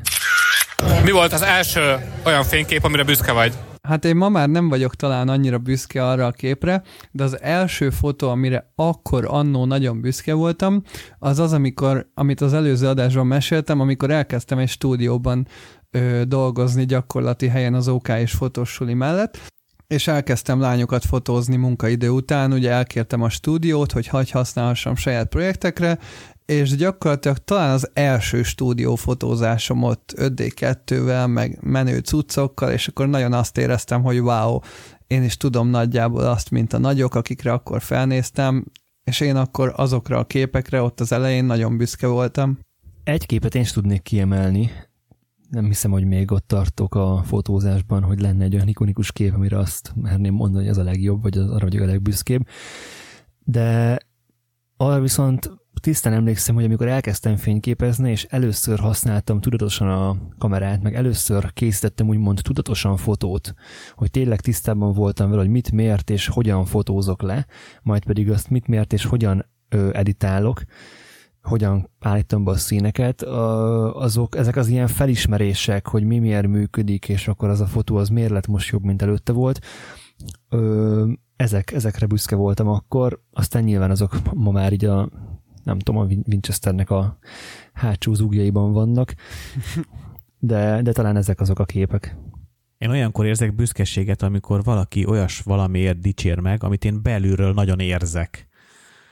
Ö, egy fotózással kapcsolatban természetesen, amikor, amikor azt érzem, hogy iszonyat jó volt a hangulat, és akkor esetleg oda egy ügyfél, vagy később küld egy e-mailt, hogy Peti, nagyon szépen köszönjük, hogy ennyire jó volt a hangulat. De nem ez volt a kérdés. Tudom, de hát én ilyen sajátosan értelmezem. Ne, és nem van tudom, most basszus... Peti olyan képed, amire nagyon büszke vagy, ami, amit Gyor... így, ha, egy ügy, ha jön egy ügyfél, és azt mondaná, hogy ö, Peti, vagy van egy kapcsolattartó, és Peti, küldj már el egy képet, amit most tovább küldhetünk az ügyfélnek, hogy, hogy megmutassuk, hogy nagyjából te milyen fotós vagy, akkor lenne olyan kép, amit így azonnal így tudsz mondani, hogy oké, okay, akkor ezt küldeném? Szerintem nincs ilyen kép. Attól függ, milyen ügyfél. Hát igen. Egyébként de, van. Van egyébként. Hát, hogy egy kép az nagyon nehéz, és mondom, ja, én nem, sosem, sosem egy képre sosem egy képre vagyok büszke, tehát én, én, és vallom is azt, például én ezért nem is hiszek a, az év kutyafüle fotós a választásban, mert, az igen. mert hogy nem egy képpel lehet megmondani, vagy nem egy kép alapján lehet megmondani, hogy ki milyen fotós. Az egy nagyon hosszú távú teljes, teljesítmény a, a, a, az ügyfélkommunikációtól, a jelenlét, és a jelenlétet, ez tényleg a legnagyobb hangsúlyjal tenném jelen, hogy nem, nem kifejezetten csak az számít, hogy milyen képeket készítek, hanem hogy milyen hangsúly, milyen, milyen hangsúlya, milyen hangulatban telik a fotózás, hol vannak a hangsúlyok. Gábor, hogy hívják azt a fotóst, aki így megragadja a modelleket, és így beforgatja a pózokba? A, a David Bellemer. David Bellemer, ezt elképesztő jó, jó képeket készít, de én nem, nincs ilyen nő ismerősöm, szerintem, aki akarna vele fotózni mert egyszer nem, nem tűnik komfortosnak ahhoz, ahogy fotóz, ugyanakkor a célszerűség oltárán nagyon jó, mert tényleg a végeredmény az, az, az rendben van. Egyébként de, de például... szeretnének vele nagyon sok modell fotózni, mert látják a végeredményt, tehát nyilván tudják, hogy a végeredmény ö, ahhoz, hogy ja, elérjék... Profi modellekről beszélsz, én meg, én meg nőkről. Hát ő profi fot- modellekkel fotózik. És ja, meg a profi modellek is nők egyébként, attól függetlenül. É, é, értelek, csak hogy nyilván, mi hogy én nem profi modellfotós vagyok, én, nem ebből az aspektusból figyelem meg, tényleg csak egy példa volt, de igen, el tudom képzelni, biztos, hogy biztos, hogy sok bunkó paraszt filmrendezővel is akarnak dolgozni emberek, mert látják benne a lehetőséget, de azt nem mondja senki, hogy de rohadt jó volt veled dolgozni. Hmm, lehet Esetleg meg... akkor mondják, amikor az Oscar átadón köszönjük szépen, nem tudom kinek. De szóval én most az igazi, tényleg az őszinte dolgokról beszélek, nem az, hogy, hogy egyről a kettőre hogyan lehet jutni, hanem az, hogy milyen jó időt tölteni valakivel. És én, én általában arra vagyok büszke, amikor amikor a fotózás sikeres, és, és a hangulat is jó, mert akkor azt úgy érzem, hogy, hogy jól tudtam jelen lenni. És szerintem ez egy nagyon nehéz dolog, és éppen ezért bár, bármennyire tetszenek az ő fotói, nem tudom a munkásságát úgy igazán tisztelni, mert nem tudom elképzelni, hogy jó vele dolgozni. Meg például most visszautalva a magnumos anyagra, nem az számít, hogy tudjál csinálni egy jó fotót, hanem összességében a body of work számít, mert egy fotót mondhatni bárki tud lőni, de az, hogyha van egy életműved, vagy egy brutálisan jó portfóliód, ami konzisztens és össze van rakva jól, az egy teljesen másik szintet mutat, és ezért mondom mindig Peti neked is, hogy hiába lehet az Instagramodon találni elvétve egy-egy jó képet, csinálj már egy jó portfólió oldalt, ahol össze van szedve egymás mellett az összes legjobb képed, ha most ez 30 darab vagy 40 darab, akkor annyi, de egybe láthassák az emberek, hogy wow, akkor ez a lángpeti, és mennyire király. Még egy dolog, amire nagyon büszke vagyok, teljesen igazad van amit, abban, amit mondasz, és elkezdtem rajta dolgozni, az, amikor egy ügyfél visszahív. Amikor újra, újra keres. Tehát amikor nem vetted fel a telefont, és visszahív. Igen, az, az, az, az. ja. De most már eltávolodtunk picit. Hívtad a, a sorsot magad melyik, ellen. eltávolodtunk picit a melyik fotódra volt a legbüszkébb kérdéstől, szóval mehetünk szerintem a Kovács László kérdésére. A következő kérdést Kovács Lászlónak köszönjük szépen. Mi az, ami legjobban meghatározza a felszerelésnek használatát, hogy a téma, vagy, vagy a, amit jobban szeretsz, mint gép? Talán Benedek tudja mondani, mert ő imádja is a felszerelését, és ráadásul a, az X Pro 3-at gyakorlatilag arra a témára találták ki, amire ő használja. Igen, én azt vallom egyébként, hogy mindig a célnak megfelelő eszközt használt fotózásban, Szerintem ez rettentően fontos. Ennek ellenére én hajlamos vagyok nem azt használni, ami a célnak legmegfelelőbb, hanem azt, ami legjobb érzést adja a fotózás közben, vagy amivel a legjobb érzés fotózni. Most olyan szerencsés helyzetben lehetek, hogy a, ami a témám, ahhoz, amit szeretek használni fényképezőgépet, az illik is. De valószínűleg ez össze is függ, tehát hogyha azért szeretem használni, mert hogy az a témám igazából ebben nem, nem biztos, hogy nagyon bonyolultság van. Hogyha stúdiófotós lennék, vagy modellfotós lennék, akkor 90% hogy nem X Pro 3 lenne. De, de szerintem általánosan, általánosan kimondhatjuk, hogy mindig ahhoz választhatok felszerelést, amit fotóztok. Szerintem is ezt egy egyértelmű alapigasságként kimondhatjuk. Öm, az, hogy milyen érzés a fényképezőgép, meg hogy mennyire szimpatikus, az pont a azt hiszem 12. sony adásunkból derül ki, hogy bár lehet, hogy technikailag adott témához tökre megfelelő lenne a fényképezőgép, de hogyha egyszerűen nem érzed, meg nem szimpatikus számodra a fényképezőgép, akkor lehet, hogy érdemes elengedni, mert ezt már sok adásban elmondtuk, hogy gyakorlatilag 2020-ban bármilyen fényképezőgépet, amit leveszel a polcról, a munkák és a saját projektek 90%-át el fogják tudni végezni, vagy 99%-át, és innentől valamilyen szinten tényleg egyéni preferencia kérdése, hogy milyen fényképezőgépet választotok, legyen az Nikon, Canon, Fuji, Sony, mindegyiknél nagyjából megvan ugyanaz. Igen, szerintem is ez olyan, mint egy jó cipő, hogy azért fontos, hogy kényelmes legyen, azon kívül, hogy jól néz ki fontos, hogy jó legyen használni azt a, azt a kamerát, ami, ami egész nap a kezemben van, örömmel töltsön el, ad abszurdum szeressem, de, de elsősorban talán mégiscsak az számít, hogy, hogy mire való. Mi, mi a téma, amit fotózom, és mire való az a fényképezőgép, meg az az optika. Mondjuk én, én pont megint csak ebben kakuktojás vagyok, mert én mindent fixekkel fotózom, a rendezvényt is. Én nem, én nem zoomobizok, nekem arra nincs szükségem valahogy. Ugorjunk is a következő kérdésre, amit Mándoki Attilának köszönünk. Ó, igazából semmilyen technikai kérdéssel nem készültem, de tökre érdekel, hogy ti hárman milyen zenei stílust szerettek. Én egyfolytában zenére szeretek fotózni, tökre ráhangolódom tőle, és, és változtat is azon, hogy hogy fotózom. Érdekel, hogy titeket befolyásol-e, vagy szoktatok esetleg zenét hallgatni közben ilyesmi? Végre egy nem fotós kérdés. Igen, tök érdekes, hogy itt szabadkozik az elején, hogy, hogy nem technikai kérdéssel. Ki a franc mondta, hogy technikai kérdést kell föltenni? Én nagyon örülök neki, hogy végre valaki nem azt, nem azt kérdez. Bár fotózás közben Benedek gondolom, te nem hallgatsz zenét, mert a street fotózásnál elég nehéz lenne. Vagy... Ne, nem, ez nem, nem igaz. Van, amikor hallgatok, sőt, rengetegszer szoktam podcastet hallgatni például, és azt vettem egyébként észre, hogy hogyha egy picit így egy buborékba bezárom magamat, mint ahogy ugye zenét hallgatok, és nem hallom ugye az utcának a zaját, úgy egy picit így ki tudom magamat emelni a járókelők tömegéből, és mint hogyha így kicsit felülről nézném őket, vagy egy kicsit más szemszögből nézném őket, és így kicsit bátrabb vagyok, tehát hogy jobban, jobban, jobban belemerek menni olyan fotó szitukba, amiben már mondjuk direktebben le tudok, lemerek fotózni embereket, mint hogyha mondjuk nem hallgatnék zenét.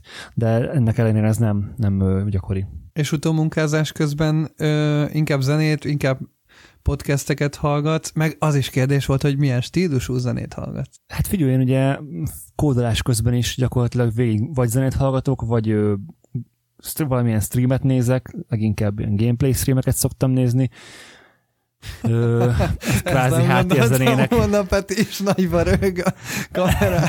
Hát szerintem ez nem annyira Szerintem meglepő, ez a meglepő te... válaszok kérdése lesz egyébként. De ez mégsem annyira... Ez engem nagyon meglep. De ez mégsem annyira meglep, hogy a Gábor vízilabdázott évekig, szerintem.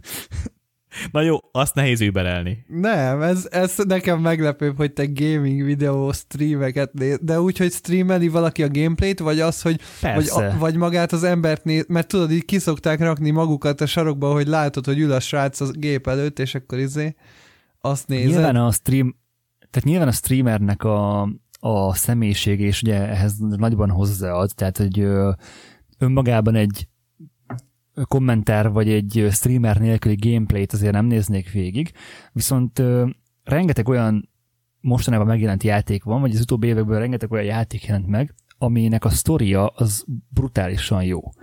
Tehát gyakorlatilag film minőségű. Most például most játszottam ki a, a Star Wars-nak a, az új játéket, a Fallen Order-t, és konkrétan ez volt a legjobb Star Wars film, amit láttam valaha. De kijátszottad, vagy végignézted munka közben, ahogy Nem, nem, ezt, ezt kijátszottam. Ezt, ezt kijátszottam. Nem szoktam sokat játszani, meg ez, meg ezeket a story-based gémeket egyébként valamilyen szinten kerülöm is, azért, mert egyszerűen sajnálom rá az időt, viszont a magának ennek a játéknak olyan volt a stílusa, ami, ami, ami nekem nagyon tetszik. Tehát nem ez a végigmegyünk a pályán, és akkor lelövünk mindenkit, aztán csókolom kihívás nélkül, hanem viszonylag nehéz a játék, és van benne kihívás és olyan a mechanikája, ami miatt nekem ez nagyon bejön, meg egyébként is fénykarddal küzdesz, tehát hogy miről beszélünk, és ezt, ezt kijátszottam, és, és baromi jó a sztoria, tehát tényleg a, az utóbbi éveknek a legjobb Star Wars filmje volt. És rengeteg olyan story-based game van, ami nagyon érdekel, meg nagyon érdekel a sztoria, és viszont ugye sajnálom rá az időt és ezért meg, egyszerűen megnézem, ahogy játszik vele más, közben így tudok dolgozni, kvázi háttérzenének szól, az érdekesebb részeknél odafigyelek, és így, így átélem én is az egészet. Egy példát felhoznék, a, most nemrég jelent meg, a tavaly évvégén jelent meg a Death, Death, a Death Stranding című játék, a, akinek a fő karakterét az a, a Walking Deadből játszott az egyik színész, ö, ugye mondom a nevét, ezt én ő... soha nem értem, amikor a játékokba valódi színészeket raknak bele animálva, és akkor így az a főszereplő a játékba, de igazából nem is ő az, de egyébként megy a sztori, de egyébként játszol. Mondjuk tényleg ez az én szempontom, engem nagyjából 5 percnél tovább nem tud lekötni semmilyen játék, sőt, még lehet, hogy az 5 perccel is sokat mondtam. Jó, de Gábor, ha közben filmet néznél, retusálnál és zenét hallgatnál, akkor talán nem.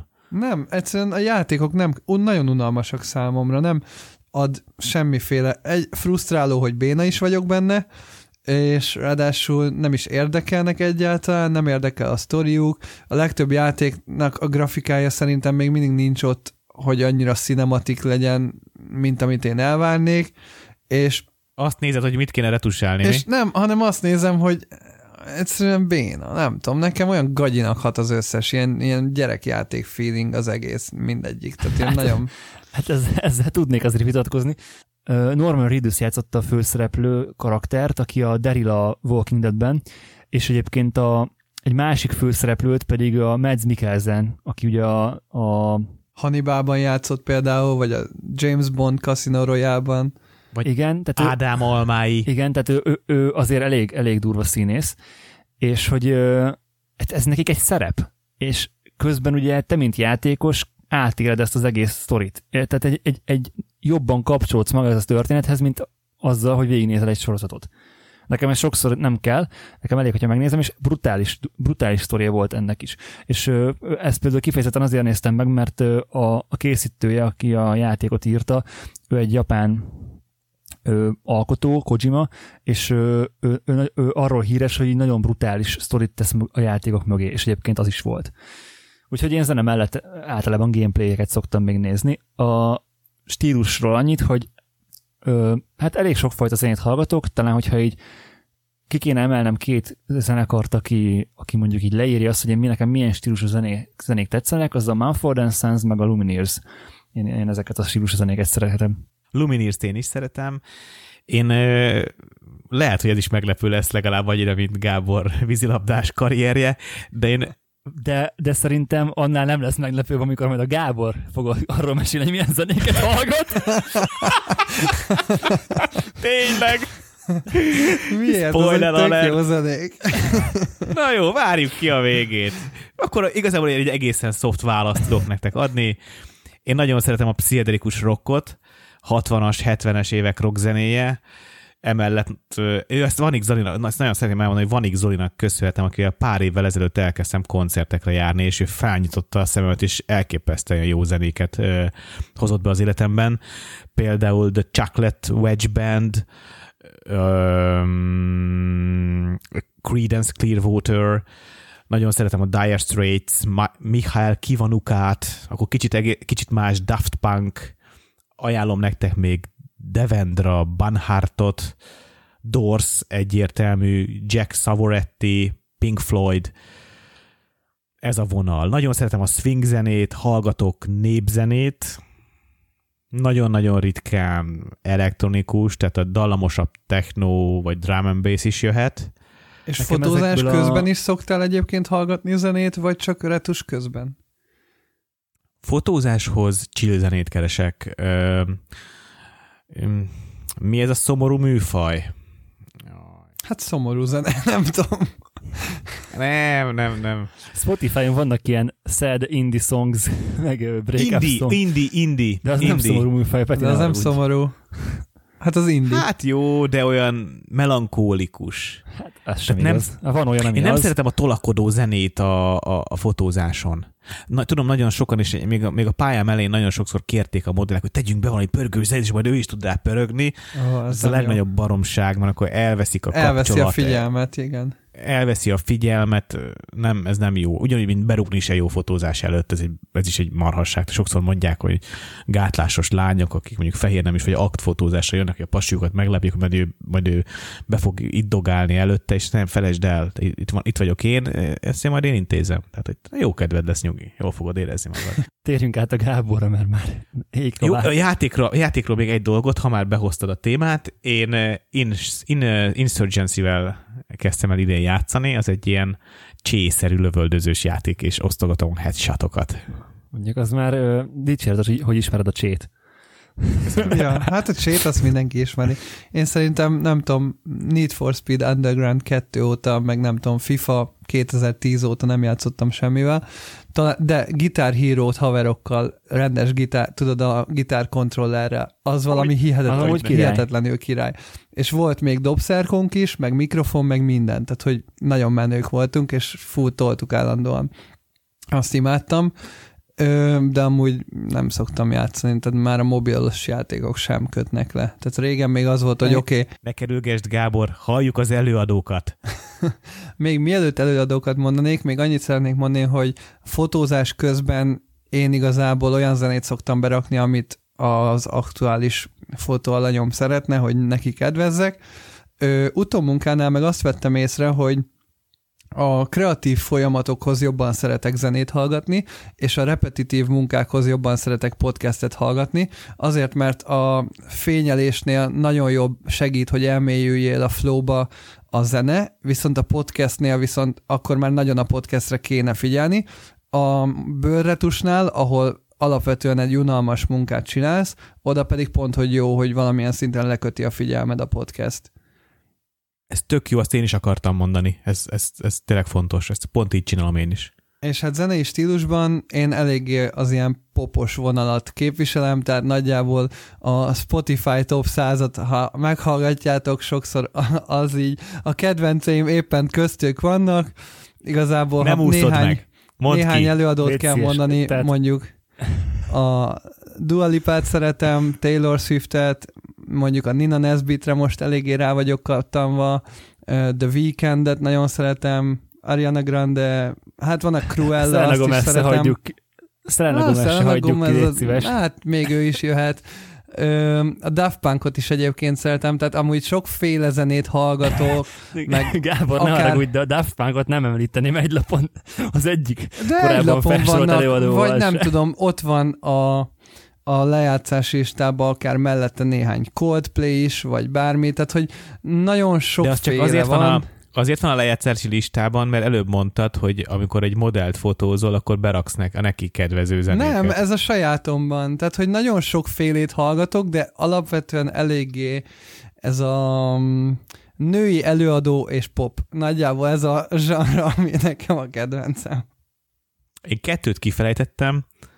Gyerekkorom óta nagy rajongója vagyok az Európa kiadónak és a Sziáminak. Mindkettő magyar zenekar, és így felnőttként ismertem meg a tudósokat, amit szintén ajánlok, alternatív rock. Mind, mind, Na, én magyar három. zenét nem tudok hallgatni. Egyedül a Margaret Islandet szoktam néha hallgatni, ha már Nagyon jók. ö, magyar zenéről beszélünk, de egyébként nem igazán.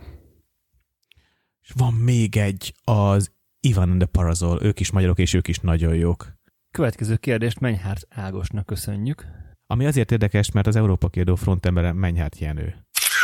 Ö, szóval igazából csak annyi lenne kérdésem, hogy oké, okay, Nikon meg Fuji vagy doktorségben, de hogy ö, kicsit Canonból is lehetne valamit csemegezgetni. Amint a Canon bemutat egy új érdekes fényképezőgépet, fogunk róla beszélni. Most pedig Mészáros Virág kérdése következik. Az én kérdésem az lenne, hogyha bármit bárhol fotózhatnátok, mi lenne az? Izlandon mesztelen nő. Egyszerű képlet. Amúgy nekem Én is hasonló túl. volt felírva. Én azt írtam fel, bár majdnem ugyanaz, mint amit mondtam, hogy mi lenne az elrug- elrugaszkodott vágyunk. Én azt írtam fel, hogy Izlandon Victoria's Secret modellek saját ö, megkötés nélkül, és vagy pedig Balin valami brutális luxus világban fotózni a világ legjobb tech bikini modelljeit. Nagyjából ennyi. Benedek? Hát a világ nagyvárosaiban street fotózni, amiből New York már pipa. Hátról még Tokió például, meg Los Angeles. Úgyhogy ö, még menni kell. Én megyek Tokióba. Ó, és engem miért nem viszel, Peti? Hát még arról is lehet szó. Veszünk fel külön Tokió. Bejárjuk, Benedek mi ketten, bejárjuk majd a világot, Gábor meg itthon marad. Jó. Mert. New Yorkban már voltunk.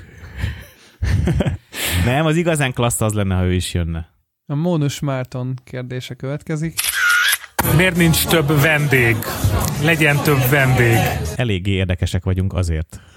Lesz majd egyszer talán vendég, de egyelőre be kell érnetek velünk. Nem, egyébként nem is volt a podcastnek célja sose, hogy vendéget hívjunk. Ez, ez elég sok nehézséget vonzana maga után, tehát ha belegondolok abba, hogy mind a hármunk, ha belegondolok abba, hogy hármunk idejét milyen nehéz összeszervezni két hetente, még egy negyedik emberre ö, dependálni, az azért elég, elég ö, körülményes lenne. Ö, ez, ettől függetlenül szeretnék majd vendégeket hívni, de csak nem, nem lesz ebből rendszer. Plusz halljátok, hogy mennyit beszélünk egy adásba. Hát itt már hol lenne helye még egy vendégnek is. Hát Gábor mellett esélytem, hogy a vendég szóhoz is, hanem úgy is. Nagy Misi kérdése következik. Mi az a projekt, amit a meghalnál sajnálnál, hogy kimaradt az életedből? Hát ha nem fotóztam Izlandon pucérnőt, akkor nagyon csalódott lennék, úgyhogy erre nagyon rá kell feküdnöm. A pucérnőre, vagy, vagy a projektre. Izlandra! De ott amúgy nehéz, mert elég hideg van, nem? De nem én leszek pucér. Hát jó, de akkor is. Meg vannak melegvízi források. Ja, az igaz. Szerintem, ha nyáron mész Izlandra, akkor nincs annyira, nincs annyira hideg. Ö, egyébként nem ragaszkodom annyira Izlandhoz, meg annyira a pucérnőhöz se. Nem nagyon, nem nagyon van ilyen, én tök elégedett vagyok egyébként. Ezért is volt nehéz ö, ilyen elképzelhetetlenül nagy álmot ö, elmondanom, mert hogy elégedett vagyok a, az életem ívével, jól vagyok a mai nap, tanulom, amiben nem vagyok jó, ez ki fog futni valahova. Szóval, ha már projektet kérdeztél, Misi, akkor ö, nekem igazándiból az elsődleges célom az az lenne, hogy tudjak magamnak projekteket, ö, vagy témákat találni, amiket, amiket fel tudok dolgozni, és ö, szeretnék, tehát ez nekem egy ilyen hosszú távú célom, hogy, a, hogy ne csak így random street fotókat lőjek, hanem legyen egy, egy úgymond egy, egy keret ennek az egésznek. Nem feltétlen a street fotóban, de egy hasonló stílusban akármilyen témát feldolgozni. És ezeket megtalálni, kidolgozni, majd pedig megvalósítani. És akkor majd utána tudok azon gondolkozni, mi az, amit még nem fotóztam, és lefotóznék.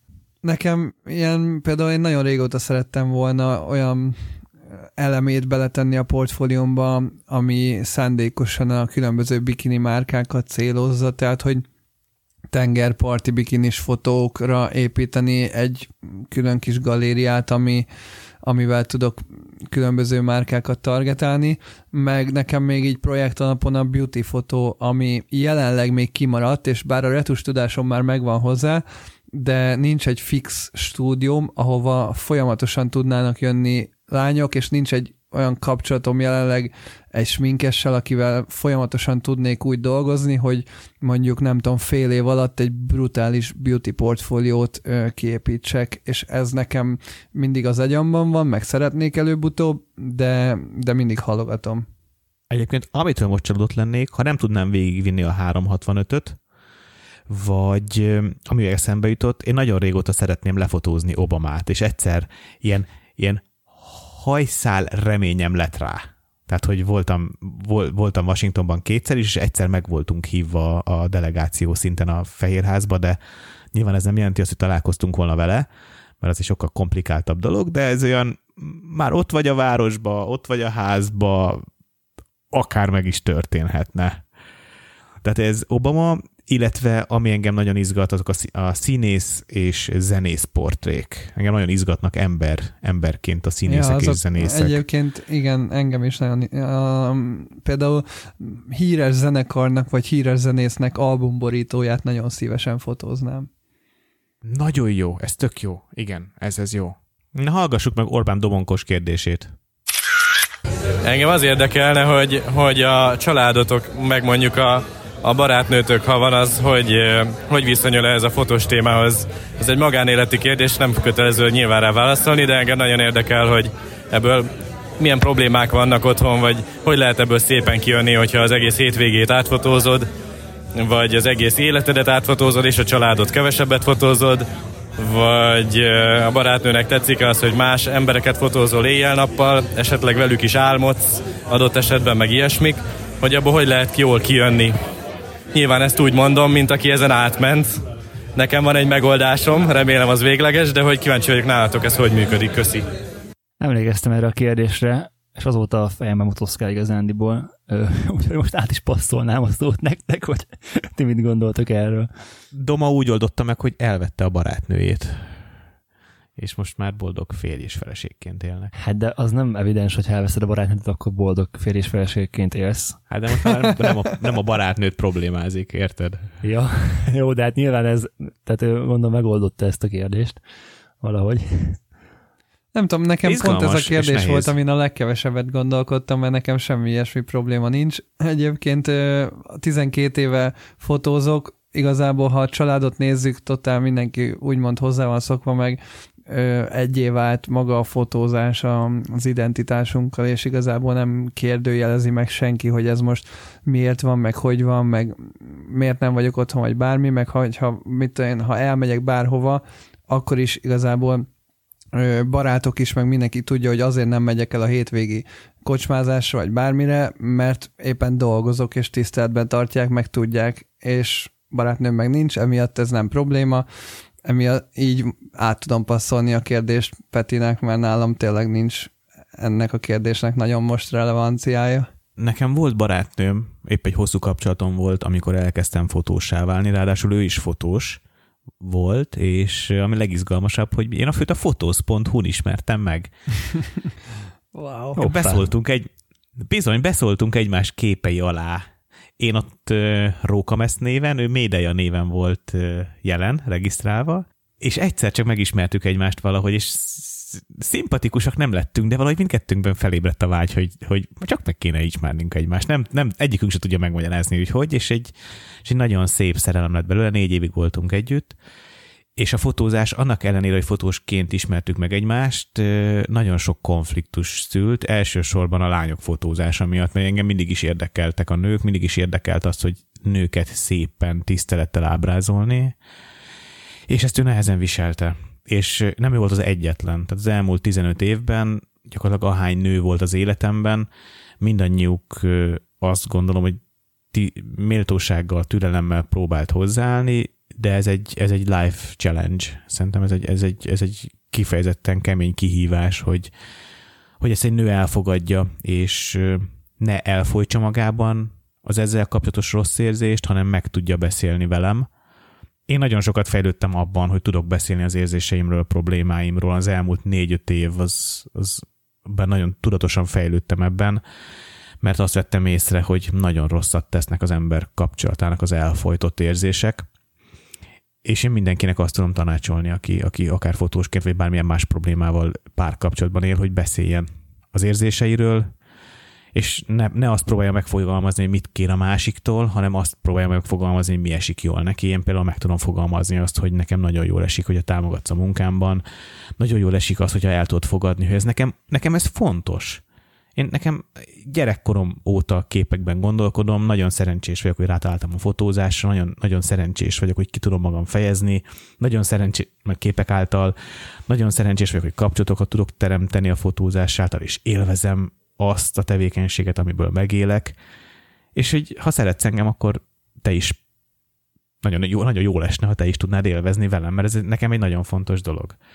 De, de nem, nem, nem, nem akarok hazudni, ez mindig is probléma volt, és nem csak az időbeosztás miatt, hanem az emberi tényező, a féltékenység, a nőkkel való intim viszony. Hát egy szállodai szobában három órát eltölteni egy mesztelen nővel, azt gondolom, az, az, az egy párkapcsolati kihívás, és erről kell tudni beszélgetni. Hú, hát az jó volt ez a válasz, Peti. Igazából. Jó sok gondotot vetett föl, és akkor még nem beszéltem arról, hogy én tudatosan kezdtem el leépíteni az esküvői fotózásokat, mert azt vettem észre, hogy nincs hétvégém. Tehát 30, 15-20-30 hétvégével egy nyáron nagyon nehéz ismerkedni olyan, olyan kapcsolatban, vagy olyan lányjal, akinek munkahelye van, és hétköznap dolgozik, hétvégén pihenne, és menne a balcsira napozni. A, az én ö, taktikám, nevezzük így, egy részét te is elmondtad az, hogy ö, beszélni kell. Tehát, hogyha van valami ö, gond, vagy nézeteltérés, vagy ö, ö, feszültség egy párkapcsolatban, akkor azt meg kell beszélni, mint két normális ember, mindenki értelmes, mindenki tud beszélni a másikkal, és ö, én nem hiszem azt, hogy ne lenne olyan probléma, hogy normális beszélgetéssel lehetne megoldani. A másik pedig az, hogy hogyha te elvárod azt a partnertől, hogy te, téged elfogadjon úgy, ahogy vagy, akkor viszont neked is ugye el kell fogadni őt. És szerintem, hogyha, hogyha tényleg szeretetek egymást, és, ö, és elfogadod a másikat úgy, ahogy van, mert nyilván azért szereted, és, neki, és elfogadod azt, hogy valamikor ő is sokáig dolgozik, valamikor ő se normális időbeosztásban él, akkor ő is el fogja fogadni. Nekem a másik viszonylatban nincs tapasztalatom, és szerintem nem is lesz, mert engem egyáltalán nem vonz a modellfotózás, tehát hogy én nem akarok lányokat fotózni sehol. Ez nem tipol maximum az utcán.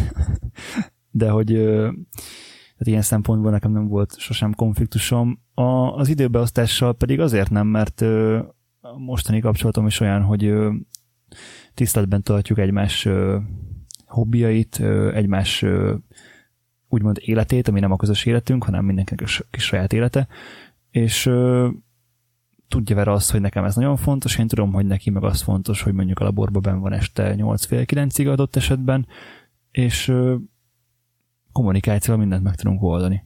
Gábor, szerinted hogy viselik a barátnők azt, hogy Victoria's Secret modelleket fotózol? Igen, ebbe én, hát én nem fotózok Victoria's Secret modelleket. De van egy lány, te is, te majd múltkor mesélted. Jaj, hát jó, de ő még akkor bőven nem volt az, de igen, most már az lett. Ö, inkább ilyenkor abban érdemes belegondolni, hogy milyen érzés lenne neked, ha a barátnőd mondjuk minden héten elmenne nagyon jó férfi modelleket fotózni, és hogy neked ez hogy esne, és akkor nagyjából talán bele tudod képzelni magad ebbe a szituációba. Ö, szerintem ez nem feltétlen igaz. Én, én, én azt mondom, hogy ha egy, egy kapcsolat működik, akkor ott megvan egyfajta bizalom. Sőt, muszáj legyen egy, egyfajta bizalom, a, sőt, elég erős bizalom. És ö, szerintem onnantól ez, ez nem kérdés, hogy ö, te mit csinálsz a három órás fotózás alatt. Tehát fel sem merülhet a gyanú egy, egy egészségesen és jól működő párkapcsolatban, hogy te akár mást csinálsz, vagy más gondolsz, mint, mint Persze, azt, szerintem amit is így van. Szerintem is így van. Mondtad az előbb, hogy mindannyian normálisak vagyunk, meg tudunk beszélni. Szerintem ez alap, alapvetően nem ennyire egyszerű. Én, én most már viszonylag hosszabb ideje vagyok ilyen párkeresésben, mert nagyjából hát jó pár éve, és és nagyon nehéz igazából magas érzelmi intelligenciú emberekkel találkozni. Tehát ez egy nagyon szerencsés dolog, amikor, amikor az életvitel, az életcélok, a kor, ahol tartasz az életbe, ahova tartasz az életbe, az EQ, IQ, a, a szexuális kapcsolat, a család, a családi elképzelések, a baráti kör, ezek mind-mind-mind találkoznak, és egyáltalán nem evidens szerintem, hogy könnyen beszélnek az emberek az érzéseikről, és hogyha valakiben megszületik ez, az él, ez, él, ez a szükség, ez az élmény, hogy tök jó dolog, onnantól ezen nagyon nehéz ebben lejjebb adni, és, és ez egyáltalán nem, nem triviális, és ezt tanulni kell, meg gyakorolni. Meg hogyha valaki nem látja például a fotoművészetet, mert hogy nyilván, ha mondjuk van egy nő, aki aki nem vett részt, nem fotózik, nem ö, alkot, vagy nem olyan hobbija van, nem olyan jellegű hobbija van, ahol, ahol tényleg alkotni kell, vagy művészetről szól, akkor neki hiába magyarázott, hogy azt a mesztelen lányt te nem azért fotózod, mert az attól a lánytól te bármit akarsz, hanem azért, mert így tudod ö, megvalósítani a fotoművészeti ö, vágyaidat, vagy így tudod ö, az általad elképzelt képeket létrehozni, mert ő ezt nem biztos, hogy meg tudja érteni, mert nincsenek ilyen ambíciói, és nem fotózik tíz éve, és nem érti, hogy mire gondolsz, és azt hiszi, hogy ezt csak azért mondod, hogy őt megnyugtasd, nem pedig azért, mert valójában így van. Tehát éppen ez a lényege a, az állandó beszélgetésnek, a, a hétköznapi életben vett intimitásnak, hogy, hogy ő át tudjuk érezni egymás életének a, a dilemmáit, a vágyait, hogyha csak összeír a vállunk, jó esetben már abból tudjuk érezni, hogy a másik éppen jól érzi magát, vagy rosszul. Ha fil- nézel egy filmet, jön egy izgalmas rész, tudjátok érezni azt, hogy ki mikor fog izgulni, vagy nevetni, és, és ezek, ezek ugyanazok a dolgok, hogy a, hogy a párom, hogyha ha tudom, hogy a szakmában neki mi a fontos, például hogy a fő, fontos neki a főnök elismerése, mondtad Benedek előbb a labort például, volt olyan barátnőm, aki, akinek nagyon sok konfliktusa volt a főnökével, és emiatt túladákat vállalt évekkel ezelőtt. Hát én abban maximálisan támogattam, meg az egy tök jó élmény volt, hogy úgy jött már, úgy jött haza mondjuk egy három-négy hét után, hogy, hogy sikereket ért el abban a projektben, amiben dolgozik. És ez az kellett, hogy, hogy akkor bizony később jöjjön haza. Hát ez ez van. És a fotózásban meg néha ez van. Én szerintem egy, egy jól működő párkapcsolatban erről nem feltétlen kell beszélni. Tehát szerintem, hogyha erről kom- komolyabban beszélni kell, akkor ez nem működik jó az a kapcsolat. Szerintem meg mindenről beszélni kell. Kell, na, tehát, hogy kell beszélni, nem azt mondom, csak hogyha ez, ez egy visszatérő probléma. Tehát, hogy ez, mi, hogy maga, a téma. Igen, tehát hogyha, hogyha ez mondjuk a viszonylag gyorsan vagy korán nem oldódik meg, hogy téged így elfogadjon, vagy tudja, hogy ez neked miért fontos, és tudja, hogy te ez, ezzel te nem megcsalod őt úgymond, vagy nem azért csinálsz ilyen dolgokat, akkor tehát szerintem ez, ez tök evidens. És, és szerintem egy olyan párkapcsolat az nem, nem, nem működik jól, ahol, ez, ahol a két félnek a hobbija az nem, nem, nem kerül elfogadásra. Vagy, vagy adott esetben ugye munkája. Igen, nekem ami nagy dilemmám, hogy honnan tudom azt, hogy a másik éppen elfolytásban van, és csak azért fogadja el, amit csinálok, mert szükségesnek érzi az elfolytást azért, hogy működjön a kapcsolat, vagy őszintén meg tudja érteni, és tudnak ki örülni. Tehát nekem nem volt annyira hosszú kapcsolatom az elmúlt jó pár évben, amiben ebben bizonyosságot szerezhettem volna, és ez egy, nekem is egy nagy dilemma, és lehet, hogy nem nekünk kéne erről válaszolni, hanem, hanem Domának, mert ő azt mondta, hogy van erre megoldása. Hát igen, de ezt soha nem tudhatod igazából. Ez vagy előbb-utóbb kiderül, és akkor, és akkor tudsz lépni, vagy ha meg nem derül ki, már szerintem pont ez az, ha van probléma, előbb-utóbb úgyis a felszíre kerül, csak nyilván reménykedje, hogy inkább előbb, mint utóbb. Egyébként a problémával nincs baj. A probléma az tök jó, mert az összekovácsolt két embert, amikor egymás felé fordulnak, és, és ez egymás szemben, hogy figyelj, ez így most engem zavar, ez fáj, ez rossz, de szeretlek, oldjuk meg. Csináljuk meg együtt. És az együtt az olyan erős dolog tud lenni, ami aztán tényleg mindenen, hát nem mindenen, de nagyon sok mindenen átsegíthet egészen addig, amíg figyelsz a másikra, amíg energiát teszel magába a kapcsolatba, és ezért baromi fontos a work-life balance, ezért is kérdeztem, hogy ti honnan csíptek le például tanulás, tanulásra időt, mert nem mindegy, hogy a szabadidődből, a kapcsolati idődből, a családi idődből, munkaidődből, a pihenőidődből, és én nekem ez nagy kihívás, hogy honnan csípek le időt arra, hogy retusálni tanuljak tőled például Gábor. Mostanában éjszakázom emiatt, és ezért fáj néha a fejem napközbe. A következő kérdést Paragi Dénes tette fel. Sziasztok, Dénes vagyok, és azt szeretném kérdezni főleg a Hello Peti kapcsán, hogy lesz-e még Csabával közös epizód, vagy legalább közreműködés? Amennyire én tudom, nem terveztük a Csabát meghívni a Tripodcastbe, de mi ketten a Csabával napi szinten gondolkodunk azon, hogy egy kicsit más vonalon, de a Hello Petit felér, feléresszük. Ez a jövő zenéje, erről még nem tudok ennél többet mondani. Következő kérdés Pénzes Bence tette fel. Ha bármilyen túrára vagy kalandra el tudnátok menni, természetesen fotósra gondolok, akkor mi lenne az? Lehet őrültködni. Nekem van egy, egy elég konkrét tervem, nem tervem, hát ez egy, egy jó lenne majd egyszer, amikor megcsinálni, hogyha minden így összejön. Ez a Transsibéria Expressen fotózni egy sorozatot.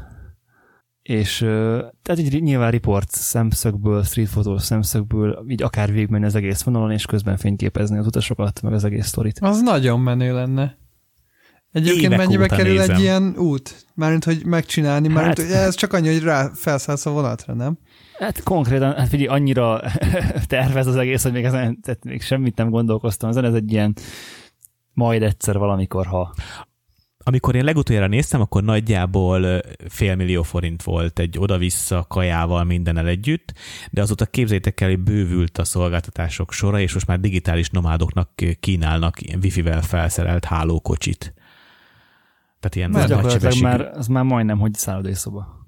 Hát nem, mert például a WC megmosdó nincs. Hát de az annyira van. durván nem drága, hogyha, hogyha életed projektje. Hát azért nem hiszem, hogy életem projektje lenne, de nem az a nehéz. A másik egyébként, ami még így nagyon király lenne, az nem annyira streetes vonal, de egy, egy ilyen egy amerikai road trip. De hogy nem a New Yorki részen, hanem tényleg az amerikai részen. Tehát, hogy a közép, az ország közepe fele, akár Texas, North Carolina, tehát ezek az ilyen belső... New Yorkból Los Angelesbe átmenni autó. Hát igen, például, de nem, az is nagyon király lenne de, de nem feltétlenül kell ilyen hosszúba gondolkozni, nem ott a belsőbb, ahol ami tényleg az amerikai ö, életet megmutatja, azokat, a, azokat az államokat megnézni. Egy-két éve olvastam a Roadsteren egy cikket, amiben arról írtak, hogy sokkal izgalmasabb Amerikában a 66-os út mellett vonatozni, nem pedig autózni, és úgy tudom, hogy létezik is egy ilyen vonatjegy, amivel keresztbe tudod vágni Amerikát. Gábor, nem az a nehéz, hogy kifizessem a félmillió forintot, hanem én mit csináljak azzal a három hónappal, amíg nem vagyok itthon. Mit csináljak a lakásommal, a kutyámmal, a családommal, a barátnőmmel, az életemmel, az ügyfeleimmel. Szerintem ez, ez okoz, ami, ez okoz inkább kihívást a mi életünkben. Még egy utol, utoljára mondanék egy, hogyha már így az elrugaszkodott témáknál már jártunk egyszer, hogy ami az ilyen ultimate brutálság lenne, az az, hogy kimenni az űrbe. Ja, hát okay. az igen. Végül Tehát, is hogy nem, a, nem a holdra, nem a holdra, mert azért legyünk, le, legyünk, legyünk normálisak, de hogy, hogy legalább így a, a, a nemzetközi űrállomásig valahogyan eljutni. Hát ez az elkövetkezendő 30 évben benne van egyébként simán, hogy ez megvalósul, hogy ugye a, az átlagember számára az űrturizmus az kicsit előtérbe kerüljön, Elon Musk ezen dolgozik, nyilván először eléggé drága lesz, de ne, nincs kizárva. Tehát ha azt nézed, hogy 30 évvel ezelőtt hol tartott a világ, akkor simán benne van. Srácok, ti jöttök. Nekem a Himalája alaptábor ilyen még. Hát figyelj, oda szerintem elég könnyű eljutni. Ti beírta, hogy a ö, nemzetközi űrállomáson Victoria Secret modelleket fotó. A vártam, hogy mondjad, Gábor, mert én még egyszer elő nem hozom a pucérnő témát. Nekem például a, a, ugyanaz, ami Benedeknek a, vagyis nekem a amerikai nyugati part az nagyon tetszene, meg van ott a nyugati parton egy ilyen sósivatag, ott nagyon szívesen csinálnék valami jó fotózást, meg igazából bármilyen sivatagi környezet, meg ilyen extrém időjárással bíró környezet nagyon érdekelne.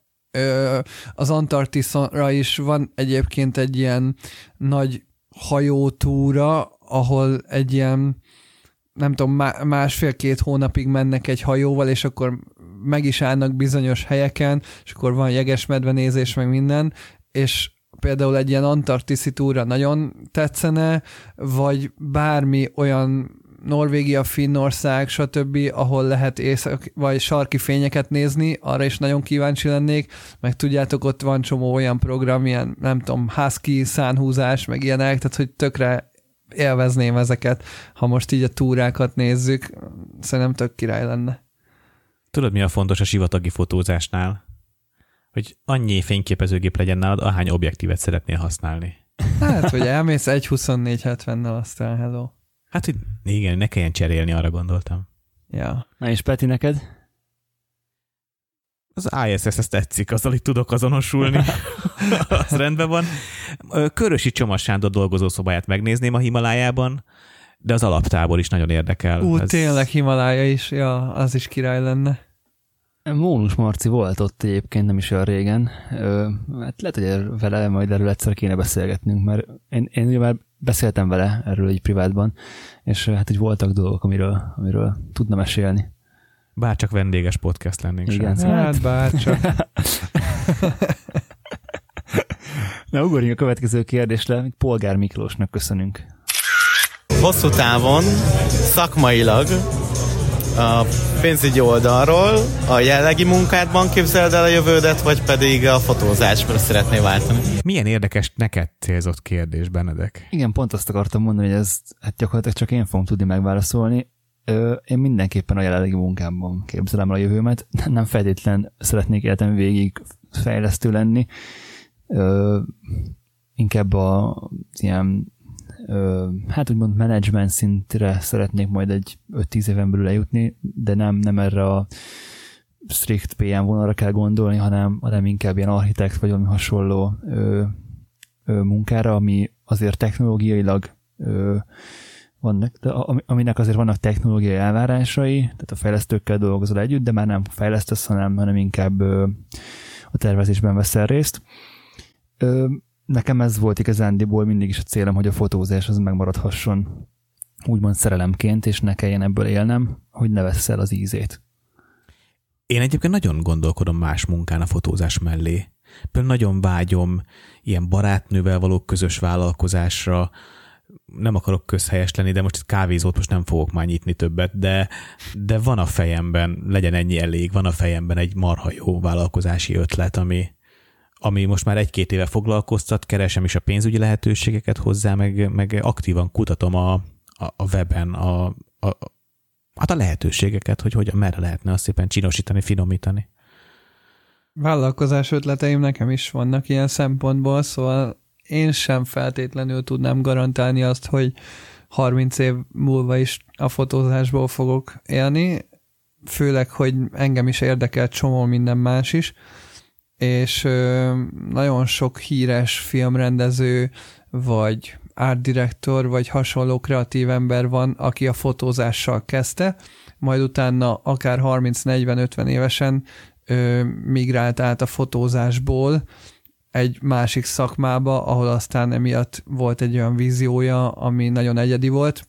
például akár Stanley Kubrick is ilyen, és el tudnám képzelni, hogy például nem a fotózásból, hanem ö, árdirekcióból élek egy reklámügynökségnél, szerintem az ö, egy eléggé izgalmas munka lehet, vagy, vagy akár szívesen dolgoznék a reklám szakmán belül nagyon sok más pozícióban is, vagy filmes szakmában, vagy ilyesmi. Tehát, hogy sok minden érdekel. Gábor, ezért nem kell gondolkodnod, mert Benedek kitalált neked, neked való tökéletes munkát, még a podcast felvétel előtti bemelegítésben mesélt el, hogy is volt ez Benedek? Az a jó-nem jó videócsatorna. Ja, igen, igen, ja. igen, igen. A Gábor egy olyan öt év múlva majd, amikor akkora reviewer lesz, lesz egy YouTube csatornája, Gábor Approves, ez lesz a címe. 5 másodperces videókat fog feltenni, ilyen flagma fejjel ránéz a dobozra, kibontja, ki se veszi a fényképezőgépet vagy a terméket, így ránéz. Csak a doboz dizájnjára nézek rá. Nem, nem, nem, kibontott, csak nem veszed kézbe. Így ránéz, good. Vagy pedig ránéz, és ennyit mond, hogy not good. És ebből mindenki és tudja, mi a lényeg. És ezzel Tudjátok, mit kell a... venni. Ennyi. És ezzel feltalálom a félig unboxingolás videó fogalmát. Zseniális. Én még annyit mondanék el a vállalkozáshoz, hogy fotósként talán ti is találkoztatok azzal az érzéssel, hogy mindenhez értetek egy picit, mert már annyi témájú konferenciai jártatok, most nem feltétlenül ti ketten, de hogy a hallgatók, akik konferenciákat Egyébként fotóznak. Egyébként a szoftverfejlesztésben is igaz.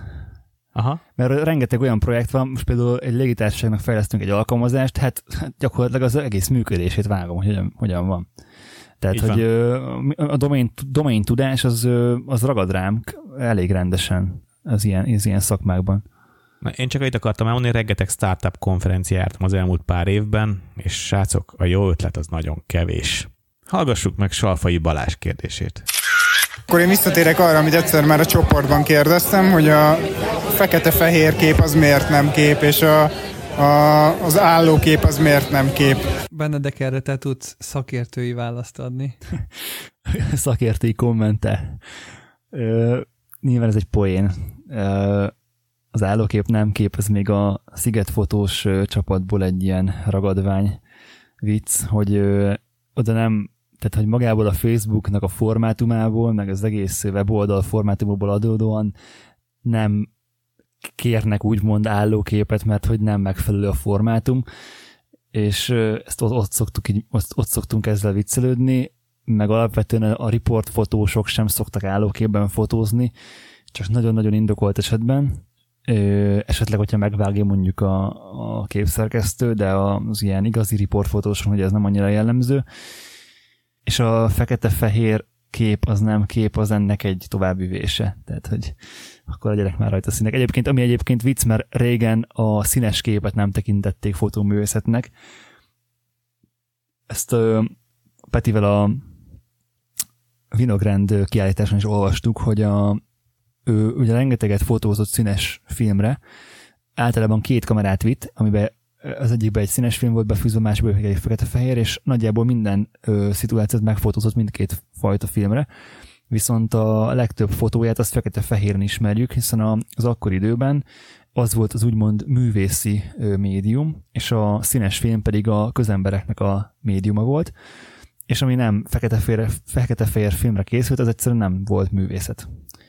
Az állókép fekvőkép formátum egyébként eléggé furcsa téma, mert ugye pont azért kezdtünk el nagyon sűrűn fekvőben fotózni a digitális fotózásnál, mert a monitorok fekvőben vannak, de mióta bejöttek a mobiltelefonok meg az Instagram, és mióta, főleg mióta az Instagram támogatja az állókép formátumot, jobban ki tudja ugye tölteni a mobilok kijelzőjét a fotó, és mivel mondtad, hogy ti is Facebookra töltitek a képet, akár még most már Facebookra is jobban működhetne az állókép néha, mert sokan mobilról nézik az adott fotókat. Plusz én azt vettem még észre, hogyha egy random ismerősötöknek, aki nem fotós, odaadjátok a fényképezőgépet, ők a legritkább esetben fotóznak állóban, azért, mert ugye a default ö, beállítása a fényképezőgépnek az fekvő, és tudatos fotóst igényel az, ha valaki állóban fotózik, és kell egy plusz effort, hogyha te neked a víziód az, hogy azt állóban szeretnéd megfotózni, azt általában a laikusoknak nincs meg, de a tapasztaltabb fotósoknak megvan, és ez egy döntés kérdése, és én pont azt látom, hogy sokszor, amik állóban vannak fotózva, azok akár néha tudatosabb, erősebb képek tudnak lenni, meg nekem nagyon, nagyon nagy inspirációt szoktak hozni a, a mozifilmeknek a pószterei. Régen, ahogy mentél a moziba, és láttad a pósztereket, és az mindig mind álló formátumban volt, és nekem mindig ez a feelingem van, hogy, hogy én valami olyasmit szeretnék csinálni, ami annyira epic, és annyira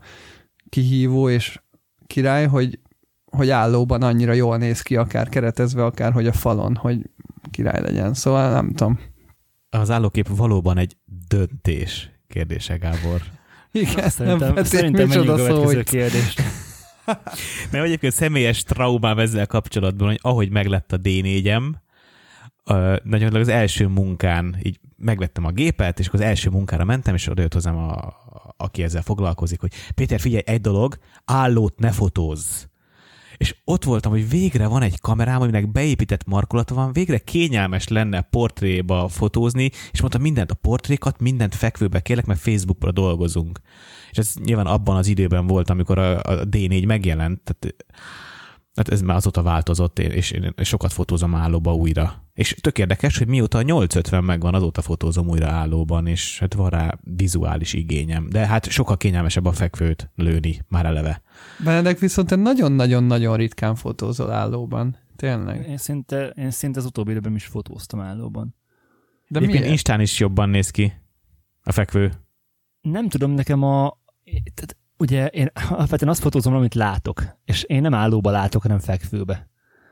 Hát és de egy e- keretbe emiatt... foglalod be a fotózásnak a cselekménye maga az, hogy amit látsz, azt egy keretbe foglalod bele, és akkor onnantól kezdve így is, úgy is a képarány, meg az, hogy ö, fekvő Igen, vagy de... álló, az már egy egyéni kérdés, tehát, hogy Furcsa. Igen, de én annyira, az évek során én annyira rászoktam erre az egész. Ugye pont az, hogy én, én a 35 mm-t imádom, és igazából 99%-ban azzal fényképezek, ugyanúgy a, az állókép is egy ugyanilyen döntés, nem is döntés, egy ilyen megszokás, vagy nem is tudom, hogy mondjam, hogy amikor nem azon kell gondolkozni, hogy milyen látószöged van, meg milyen, ö, milyen képkivágásod van, hanem ki tényleg csak a fotón kell agyalnod, meg a pillanaton, és ö, ez egy ilyen Hát egy lecsupaszítás, ami könnyebbé teszi a munkát szerintem. Aha, tehát jobban fókuszálsz akkor a pillanatra, mint mondjuk a kompozícióra. Igen. Így van, így van. Én azt vettem észre, hogy könnyebben fotózok vízszintesbe, mint állóba. Ezért vagy kell a portré markolat, mert akkor ugyanaz. Nem csak az, hogy a fényképezőgép balansza is. Most markolattól független jobb, szerintem. Én imádom portré markolatta, nekem konkrétan kényelmesebb állóba fotózni. Én nagyon okay. szeretem. Akkor hallgassuk meg Simon Attila kérdését. Mit terveztek hosszú távon a podcasttel? Lesznek-e közös összejövetelek, kihívások, ilyesmik? Több évre előre nem terveztünk még a podcasttel. Előre látható egy évet ö, látjuk. Ö, mindenképp célunk az, hogy egy stabil hallgatói bázist építsünk ki, ami eléri a 2000 főt legalább, és a community-vel vannak még terveink, szeretnénk egy olyan Facebook csoportot kialakítani, ahova az emberek szívesen járnak, akár tanulni, akár barátkozni, akár inspirálódni. És közönségtalink is volt decemberben, és szeretnénk is még majd a közeljövőben is valószínű csinálni, és nyilván szeretnénk azt, hogy a Facebook csoportunk az talán a legjobb fotós közösség legyen a magyar Facebook ö, csoportok között, és hogy tényleg egy olyan közösséget építsünk, ahol a különböző fotósok számíthatnak is egymásra, nem csak arról szól az egész, hogy van itt három ember, aki, akiket itt hallgat a többi fotós, hanem egymással ti is osszatok meg különböző képeket, kérhessetek véleményt, kritikát, munkalehetőséget, bármit igazából. Ö, nagyon konkrét tervek nincsenek, de szeretnénk tényleg egy nagyon-nagyon jó közösséget összeépíteni ebből. Amiben nagyon konkrétak vagyunk, hogy szeretnénk sokkal jobb fotókat látni a csoportban, minőségi kontentot, olyan képeket, amiket szívvel készítünk, amik, amire büszkék vagyunk, ha már ezek témák voltak a mai adásban, és, és egy picit challenge talán egymást, hogy, hogy, hogy ne, ne, ne, ne csak poénban próbáljuk túlszárnyalni egymást a csoportban, hanem, hanem minőségben nem gondolkodtunk például szerintem eddig fotokontesztben. Ugye ez egyáltalán nem merült fel. Nem De egy ilyen eddig. kimondatlan, egy ilyen kimondatlan büszkeségfala szerintem az így lehetne. Az, az nagyon klassz lenne, az nagyon bírnám, hogyha azokkal a képekkel lenne tele a csoportfal, amik, amik, amilyen képekre büszkék a csoporttagok. Igen, egyébként ezen nagyon sokat gondolkoztunk, hogy mi is ö, beleugorjunk ebbe, hogy mint az összes többi fotós csoport gyakorlatilag, hogy legyenek ilyen heti témák, vagy havi témák, vagy időszakos témák, és akkor a legjobb lesz a borítókép. Ez igazándiból rajtatok múlik, hogyha szeretnétek ilyet, akkor akár érezhetitek is. Mi egyelőre nem terveztünk ilyet létrehozni, de aztán ki tudja, mit hoz a jövő. Következő kérdést Sipos Bálint tette fel. Sziasztok, az lenne a kérdésem, hogy történt-e olyan az életetekben, mikor teljesen megmondtátok, hogy egyáltalán belekezdtetek a fotózásba? Én erre nagyon egyszerűen tudok válaszolni, nem. Én is pontosan ugyanez. Soha nem fordult meg még a fejembe se, hogy megbántam volna. Szintén. Hallgassuk meg Sutta Dávid kérdését. Engem az érdekelne, hogy menő gyerekek voltatok-e a középsuliban? Mit gondoltok magatokról, visszatekintve? Végre egy másik nem fotós kérdés. Peti, te biztos menő gyerek voltál. Vagy legalábbis Én közepesen. Én, én, a Petit azt ilyen rossz gyereknek képzelem el. Hú, én nagyon rossz voltam, mint a tűz. Igen? Akkor jó. Hát a láng név kötelez. Csoda, hogy élek. Hát a, a, egy, egyik ilyen csintevésemet szoktam mesélni, amikor csintevést kérdeznek, hogy eh, pókembernek képzeltem magam, egy, derekat, egy kötelet de, kötöttem a derekamra, a kötél másik végét átvetettem a kéményen, ilyen palaháztető volt a nagyszüleimnek a háza, leeresztettem magam, mint, egy, mint, egy, mint a pókember, vagy mint egy hegymászó az ajtó fölé, úgyhogy szinte vízszintesen, belógtam az ajtó fölé, Hát az, hogy nem szakadt el a kötél, nem ogoldott ki a csomó, nem dölt le a kémény, már nem ezek mind mázlik, és akkor nagypapám kilépett az ajtón, akkor ráköszöntem. Hát az még egy megint csak egy nagyon nagy mázli, hogy nem kapott szívrohamot szegény, csak így csúnyán fölnézett, egy szót se szólt, egy ilyen nagyon egy, ilyen, hát halkszavú ember volt, akinek elég volt néznie, és tudtam, hogy ezt akkor egy többször nem csináljuk. De építettem lengőhintát, kötélpályát, át akartam ásni Kínába, tehát, hogy de tényleg olyan, olyan gödöt ástam, hogy csoda, hogy nem, nem omlott be és temetett maga alá. De ebből nem derült még, hogy a gimibe, vagy a középiskolában menő gyereke voltál. Na, Hát ebből nem, most csak az, hogy milyen rossz voltam. Középiskolában tök érdekes, mert több ilyen iskolai csoporttársammal tartom most a kapcsolatot, és ők azt mondják, hogy igen, hogy, hogy szerintük menő voltam. Én most már felnőtt fejjel, hosszú évek önismereti tanfolyamán túl azt mondom, hogy egy szorongó gyerek voltam, aki kompenzált. De hogy ez nem, de ez valószínűleg nem menő. Tehát nem voltam ilyen foci csapat kapitány, vagy ilyesmi. Ilyen nagy pofájú, sokszor véleményvezér, vicceskedő, meg bevállalós vagány srác voltam, de... Hát, mint most. Hát igen, csak most már nem szorongok annyira. Tehát, hogy Mondjuk most már ez így... előny. Igen, meg most már jobban érzem a korlátokat talán. De például, nagyon, ami nekem nagyon nehéz volt a gimiben, ilyen eli- elit gimibe jártam, nekem nagyon sokszor mondták a tanáraim, hogy Lánk Péter maga nem fogja vinni semmire. Hát úgyhogy nem csoda, hogy szorongtam, mert ez nem az a motiváló közeg, amiben könnyű fejlődni. De hát ezt utólag felnőttként máshogy, máshogy látom, akkor, akkor ezt nagy pofával, meg csintevésekkel kompenzáltam. Gábor, vízilabda? ja. Vízilabda Hát nyilván- izé messzbe a strandon sétálva, menő voltál a papucsba? Hát akkor azt mondtam, hogy olyan szempontból az, az igen menő volt eléggé, bár hozzáteszem, hogy a legtöbb osztálytársam sportolt valamit, és hasonló szinten. Nyilván, amikor úszó óra volt, és ugye tesi órán elmentünk úszni, akkor nagyon menő voltam, de Egyébként nyilván el tudjátok képzelni, hogy én se az a gyerek voltam, aki csendben a sarokban ült. én is mondhatni, ahogy Peti is, elég ilyen vélemény vezérszerepben voltam, meg, meg így fiúk páran voltunk ilyen baráti társaság, akik így eléggé ö, vittük az osztályt, és ö, hát terrorizáltunk is néhány gyereket elég rendesen, tehát hogy ö, osztálytársaim akár a mai napig felhozzák nekem is azt, hogy, hogy tényleg az őrületbe kergettünk néhány ö, kevésbé mm, kevésbé erős személyiségű srácot, és nyilván mi még mindig azzal érvelünk, hogy hát nyilván a tinikor az ilyen, és ö, ne, nemrég volt, talán egy éve volt egy hír, ahol egy kínai ö, 50 éves osztálytalálkozóra elment egy ö, srác, aki akkor ott találkozott azzal a régi osztálytársával, aki annó régen ö, folyamatosan csesztette, és megkérte, hogy kérjen bocsánatot, és a, hát az akkor 80 éves papa már nem is emlékezett semmire, meg mondta, hogy miért kérjek bocsánatot, hát nem tudom, hát tinik voltunk, hagyd már rá, és akkor nem, akárhogy próbálta kényszeríteni, nem kért tőle bocsánatot, és utána a, akit megsértettek, elővette egy pisztolyt és lelőtte a csávót. Tehát, hogy igazából 50 éven keresztül vitte a, a terhet magán, és ez a, a mai napig egyébként így a baráti társaságban szoktak poénkodni, hogy akár én is lehetnék az, aki, akihez majd egyszer visszajön az a srác, és, és majd izé megbosszulja, mert uh, tényleg mi... mi a... Bocsánat, nem gondoltál rá, hogy megkeresd ezt a srácot, és bocsánat kér magadtól? Nem, mert, Annélkül, semmi, hogy- nem, mert nem, nem volt benne, semmi olyat nem csináltunk, amit egyébként velem vagy ö, egymással ne csináltunk volna meg.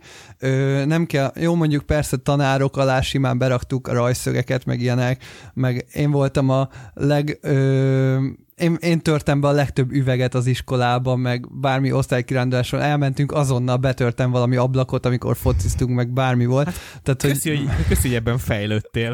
és amikor ben állam vendégeskedtél, de nem úgy, de így nem véletlen, de tudod, így véletlen, tehát hogy nem úgy, hogy beboxolod, vagy valami, csak mit tudom én, ö, dobáltuk az egyik lánynak a pénztárcáját, tele volt apróval, és akkor egyszer csak nagyon dobsz, és akkor így hopp, kiment az ablakon, és annyi, tehát hogy bármilyen hülyeség. Benedek, nekünk, nekünk mekkora mázlink volt az életben, hogy egyetlen ablakot se dobtunk be, nem?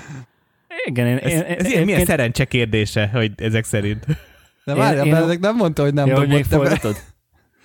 Nem, Nem. csak mi, van mondom, még, hogy mi van még a fekete listán? Benedek, te dobtál be ablakot? Nem, én egyébként, én viszonylag ilyen eminens gyerek voltam. Nem, tehát nem ez az ilyen, tehát szerettek a tanárok, de ez annak köszönhető, hogy én tudtam, hogy hit kell tisztelni.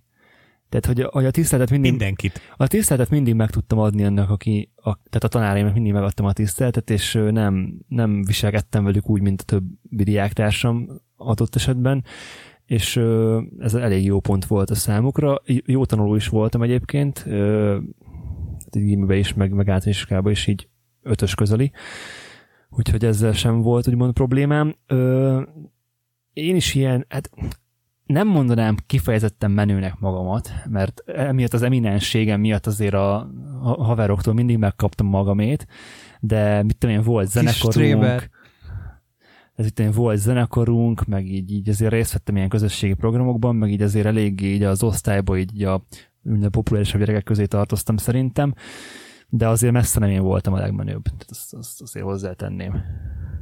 Ja, és, és nem, tehát a sportokban kifejezetten béne vagyok, ami azért egy elég nagy hátrány volt a gimnáziumban. Én egyszer, eh, nem, is, nem csak én, hanem mi, a srácok, szétfújtunk egy poroltót a női öltözőbe, Az is jó. és ami maradt még benne szufla, és azt nem tudtuk hova tenni, úgyhogy a táborvezető ladájának a kipufogójába. És hát jól le lettünk érte cseszve, jó, mondjuk, hogy leült a lecseszés, tudjátok, hogy megy ez, és akkor az osztályfőnök jön be a, a nyári tábor utáni első osztályfőnöki órán, és így mosoly van a sarkába. És így nem hiszlek el titeket, most hívott a táborvezető. Egy hétig nem ment a ladával ezek szerint, és mert tudod, már mindent megbeszéltek, leült az egész lecseszés, és akkor, és akkor még utána jött egy ilyen visszavágás, hogy beindult a ladát, és gondolom kiköpte az összes port a, a lada. De mondjuk én az ilyen csinyákban nem szoktam, nem nagyon vettem részt, meg így nem nagyon szorgalmaztam, mert ez nekem, ez, ez, ezek nekem nem fértek valahogyan bele.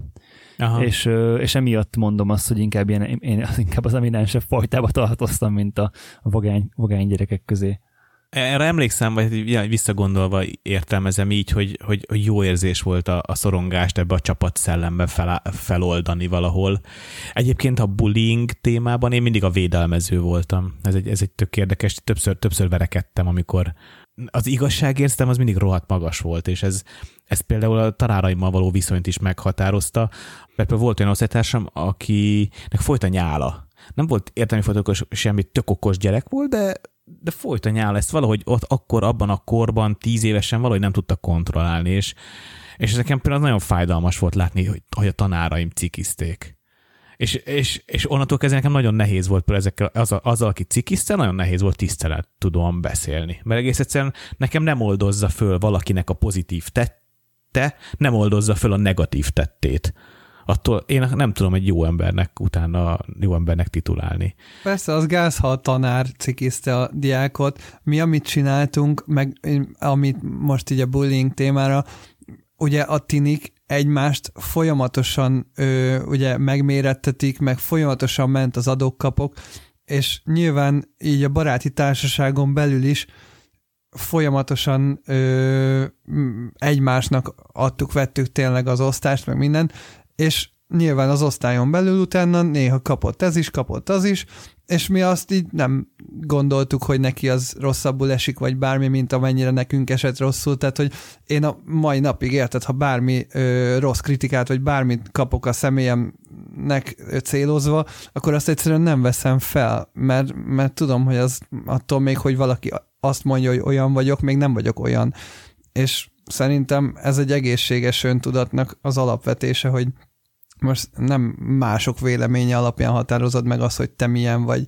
Csak nyilván tiniként egy más típusú embernek ezt nehéz ö, felfognia vagy elmagyarázni, és akkor nyilván azért érezhették magukat nyilván rosszabbul, de olyankor meg mi ezt nem értettük meg annyira. Persze gyerekként ez sokkal nehezebb feldolgozni, ez nyilván a szülők és a tanároknak a felelőssége, de most csak neked mondom már felnőttként, hogy ezt ne felejtsd el, hogy nem mindenki kapja meg otthon azt a lelki, szellemi muníciót, amivel fel tudja magát Persze, vértezni egy ilyen bullyinggal szemben, akit mondjuk az édesapja egy karakteres, mondjuk egy katonatiszt apuka folyamatosan olyan elvárásokkal bombáz, amit, aminek nehetetlen megfelelni, abban az és emberben az nem még alakul. lejjebb süllyed, vagy így még, van, még lejjebb taszítod van. igazából. Ja, ja, ja. Így van, így van, így van. Azért, hogy ebből a témából kiugorjunk, hallgassuk meg Szarka Dávid kérdését.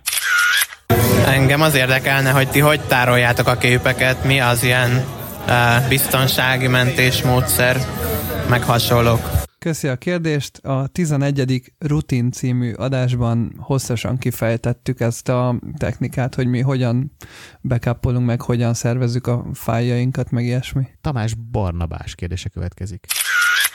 Nekem az lenne a kérdésem, hogy mit tesztek az érdekében, hogy megőrizzétek a kreativitásotokat? Köszi a kérdést. Hát elég komplex kérdés ez, meg ezer évig lehetne erről is beszélni. Én azt gondolom, hogy mindig vannak hullámvölgyek, tehát hogy van, amikor kevésbé kreatív az ember, valamikor nagyon kreatív, nyilván kell a sok inspiráció, meg adott esetben akkor is ki kell tudni menni fotózni, hogyha nincsen kedved hozzá, és olyan dolgokat is esetleg ki lehet próbálni, amit előtte nem próbáltál, például filmes fotózás, vagy bármi, hogyha eddig nem próbáltad, vagy ha eddig csak természetes fényjel fotóztál, akkor lehet vakuzni, vagy bármi, és akkor ezáltal mindig el tudsz mélyedni új, újra és újra a fotózásban, és megtalálni benne a kreativitást talán. Nekem egyébként az a taktikám a kiégés, vagy az ilyen belecsömörlés ellen, hogy ha nem, nem érzem úgy, hogy most, ezt, most fotóznom kéne, akkor nem fotózok egyszerűen, és nem stresszelem magam azon, hogy hát most sincs nálam a fényképezőgép, meg én otthon hagytam, hanem, hogyha nem, nincs hozzá kedvem, akkor egyszerűen nem csinálom, és kész. A, az inspirációt pedig fotókönyvekből, meg, meg igazándiból az internetről szedem. És ö, tök fontos szerintem, hogy például az Instagramon olyan oldalakat kövessetek, akik akikre úgymond felnéztek, és jó esetben mindegyik fotós, akit követtek, az, az legyen jobb, mint ti. Jó, hogy mondod egyébként ezt a pihenőidőt, mert tökre igaz, hogyha annyira nem érzed, hogy nem akarsz fotózni, akkor nem kell erőltetni, de van az a pont, amikor már ö, megvan az inspiráció, meg minden, csak valahogy magadban nem érzed a kreativitás, vagy nem érzed azt, hogy te azt meg tudod csinálni, és a motivációd megvan, csak, csak a kreativitásod nincs meg hozzá, és olyankor szerintem viszont magadra kell erőltetni, és tényleg el kell vinni azt a kamerát, és és el kell kezdeni fotózni, és akkor a fotózás közben igazából áttöröd azt a falat, és megjön a kreativitásod. Ez igaz egyébként. Mindez, amit mondtok, az én teljesen egyetértek, ezért ezt nem is ragoznám. Nekem a lelki energiával szoktak néha problémáim lenni, amikor emberekkel dolgozom, akkor tapasztalom azt, hogy ez bizony komoly lelki energiabefektetés egy olyan társaságba energiát vinni, ahol annyi nincs vagy akkor egy szorongó, szorongó embereket feloldani, ez, ez mind-mind energia belőlem, és hogy ezt újra tudjam tölteni, ez is, ez is egy nagyon fontos dolog. Zenehallgatás, filmnézés, portolás, aktív kikapcsolódás, barátokkal töltött idő, tehát nagyon fontos, hogy odafigyeljek önmagamra, hogy tudjam, hol vannak a határaim, hol vagyok fáradt, mert abból lesz nagyon hamar a kiégés, hogyha az ember túl, túl hajszolja magát lelki oldalról, én legalábbis ezt tapasztalom. Hallgassuk meg Ürögi Csabát. Mikor lesz az utolsó adás? Csabi, amíg a pénz tart, addig lesz adás is. Dehogy is. Ne, ne, ne, valami normálisat mondják, Gábor. Mint ahogy már korábbi kérdésnél Benedek említette, hosszabb távon tervezünk a podcasttel, ezért egyelőre nem gondolkodtunk ebben, hogy bármikor is befejeznénk, majd meglátjuk, mit hoz a jövő. Ugorjunk is az utolsó kérdésre, Weber Áron tette fel. Az én kérdésem az lenne, hogy mit csináltok akkor, vagy hogy mit teszek az ellen, hogy ne, fáj, ne fásuljatok bele a fotózásba, illetve a szerelmébe. Hát ezt két kérdéssel korábban nagyjából megválaszoltam, legalábbis én az én részemről.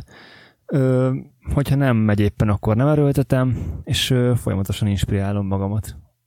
Ez egy annyira komplex kérdés, hogy legszívesebben egy egész adást szentelnék neki, de, de mivel én is már beszéltem róla, egészen röviden azt tudom mondani, hogy nagyon odafigyelek magamra.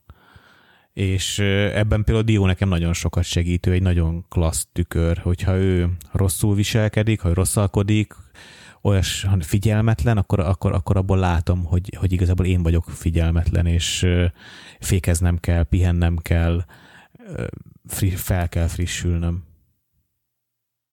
Szerintem a legjobb tényleg a saját projektek. Tehát ezt már többször elmondtuk, hogy a munka mellett mindenképpen szükséges saját projektekkel foglalkozni, ha meg csak hobbiként fotózol, és uh, hobbiként is kezdesz esetleg belefásulni abba, amit éppen csinálsz, ha mindig csak madarakat fotózol, vagy mindig csak street fotózol, akkor szintén ugyanúgy el lehet kezdeni újabb és újabb dolgokat. A fotózás egy végtelen mélységű szakma, tényleg, amit az előző, előtti kérdésnél is mondtam, hogy ha egy tipikus fotós nézünk, 90 százalék, hogy nem fog tudni jól világítani, vagy jól vakuzni, és ha mondjuk természetes fényekkel fotóztál eddig, akkor el lehet kezdeni elmélyülni a vakuzásban, és hidd el, hogy meg fog jönni vele az inspiráció, a szakma szeretete, meg el lehet mélyülni a vakuzásban is. Ha az már megvan, akkor tényleg el lehet mélyülni a retusálásban, el lehet mélyülni a különböző fotós témákban,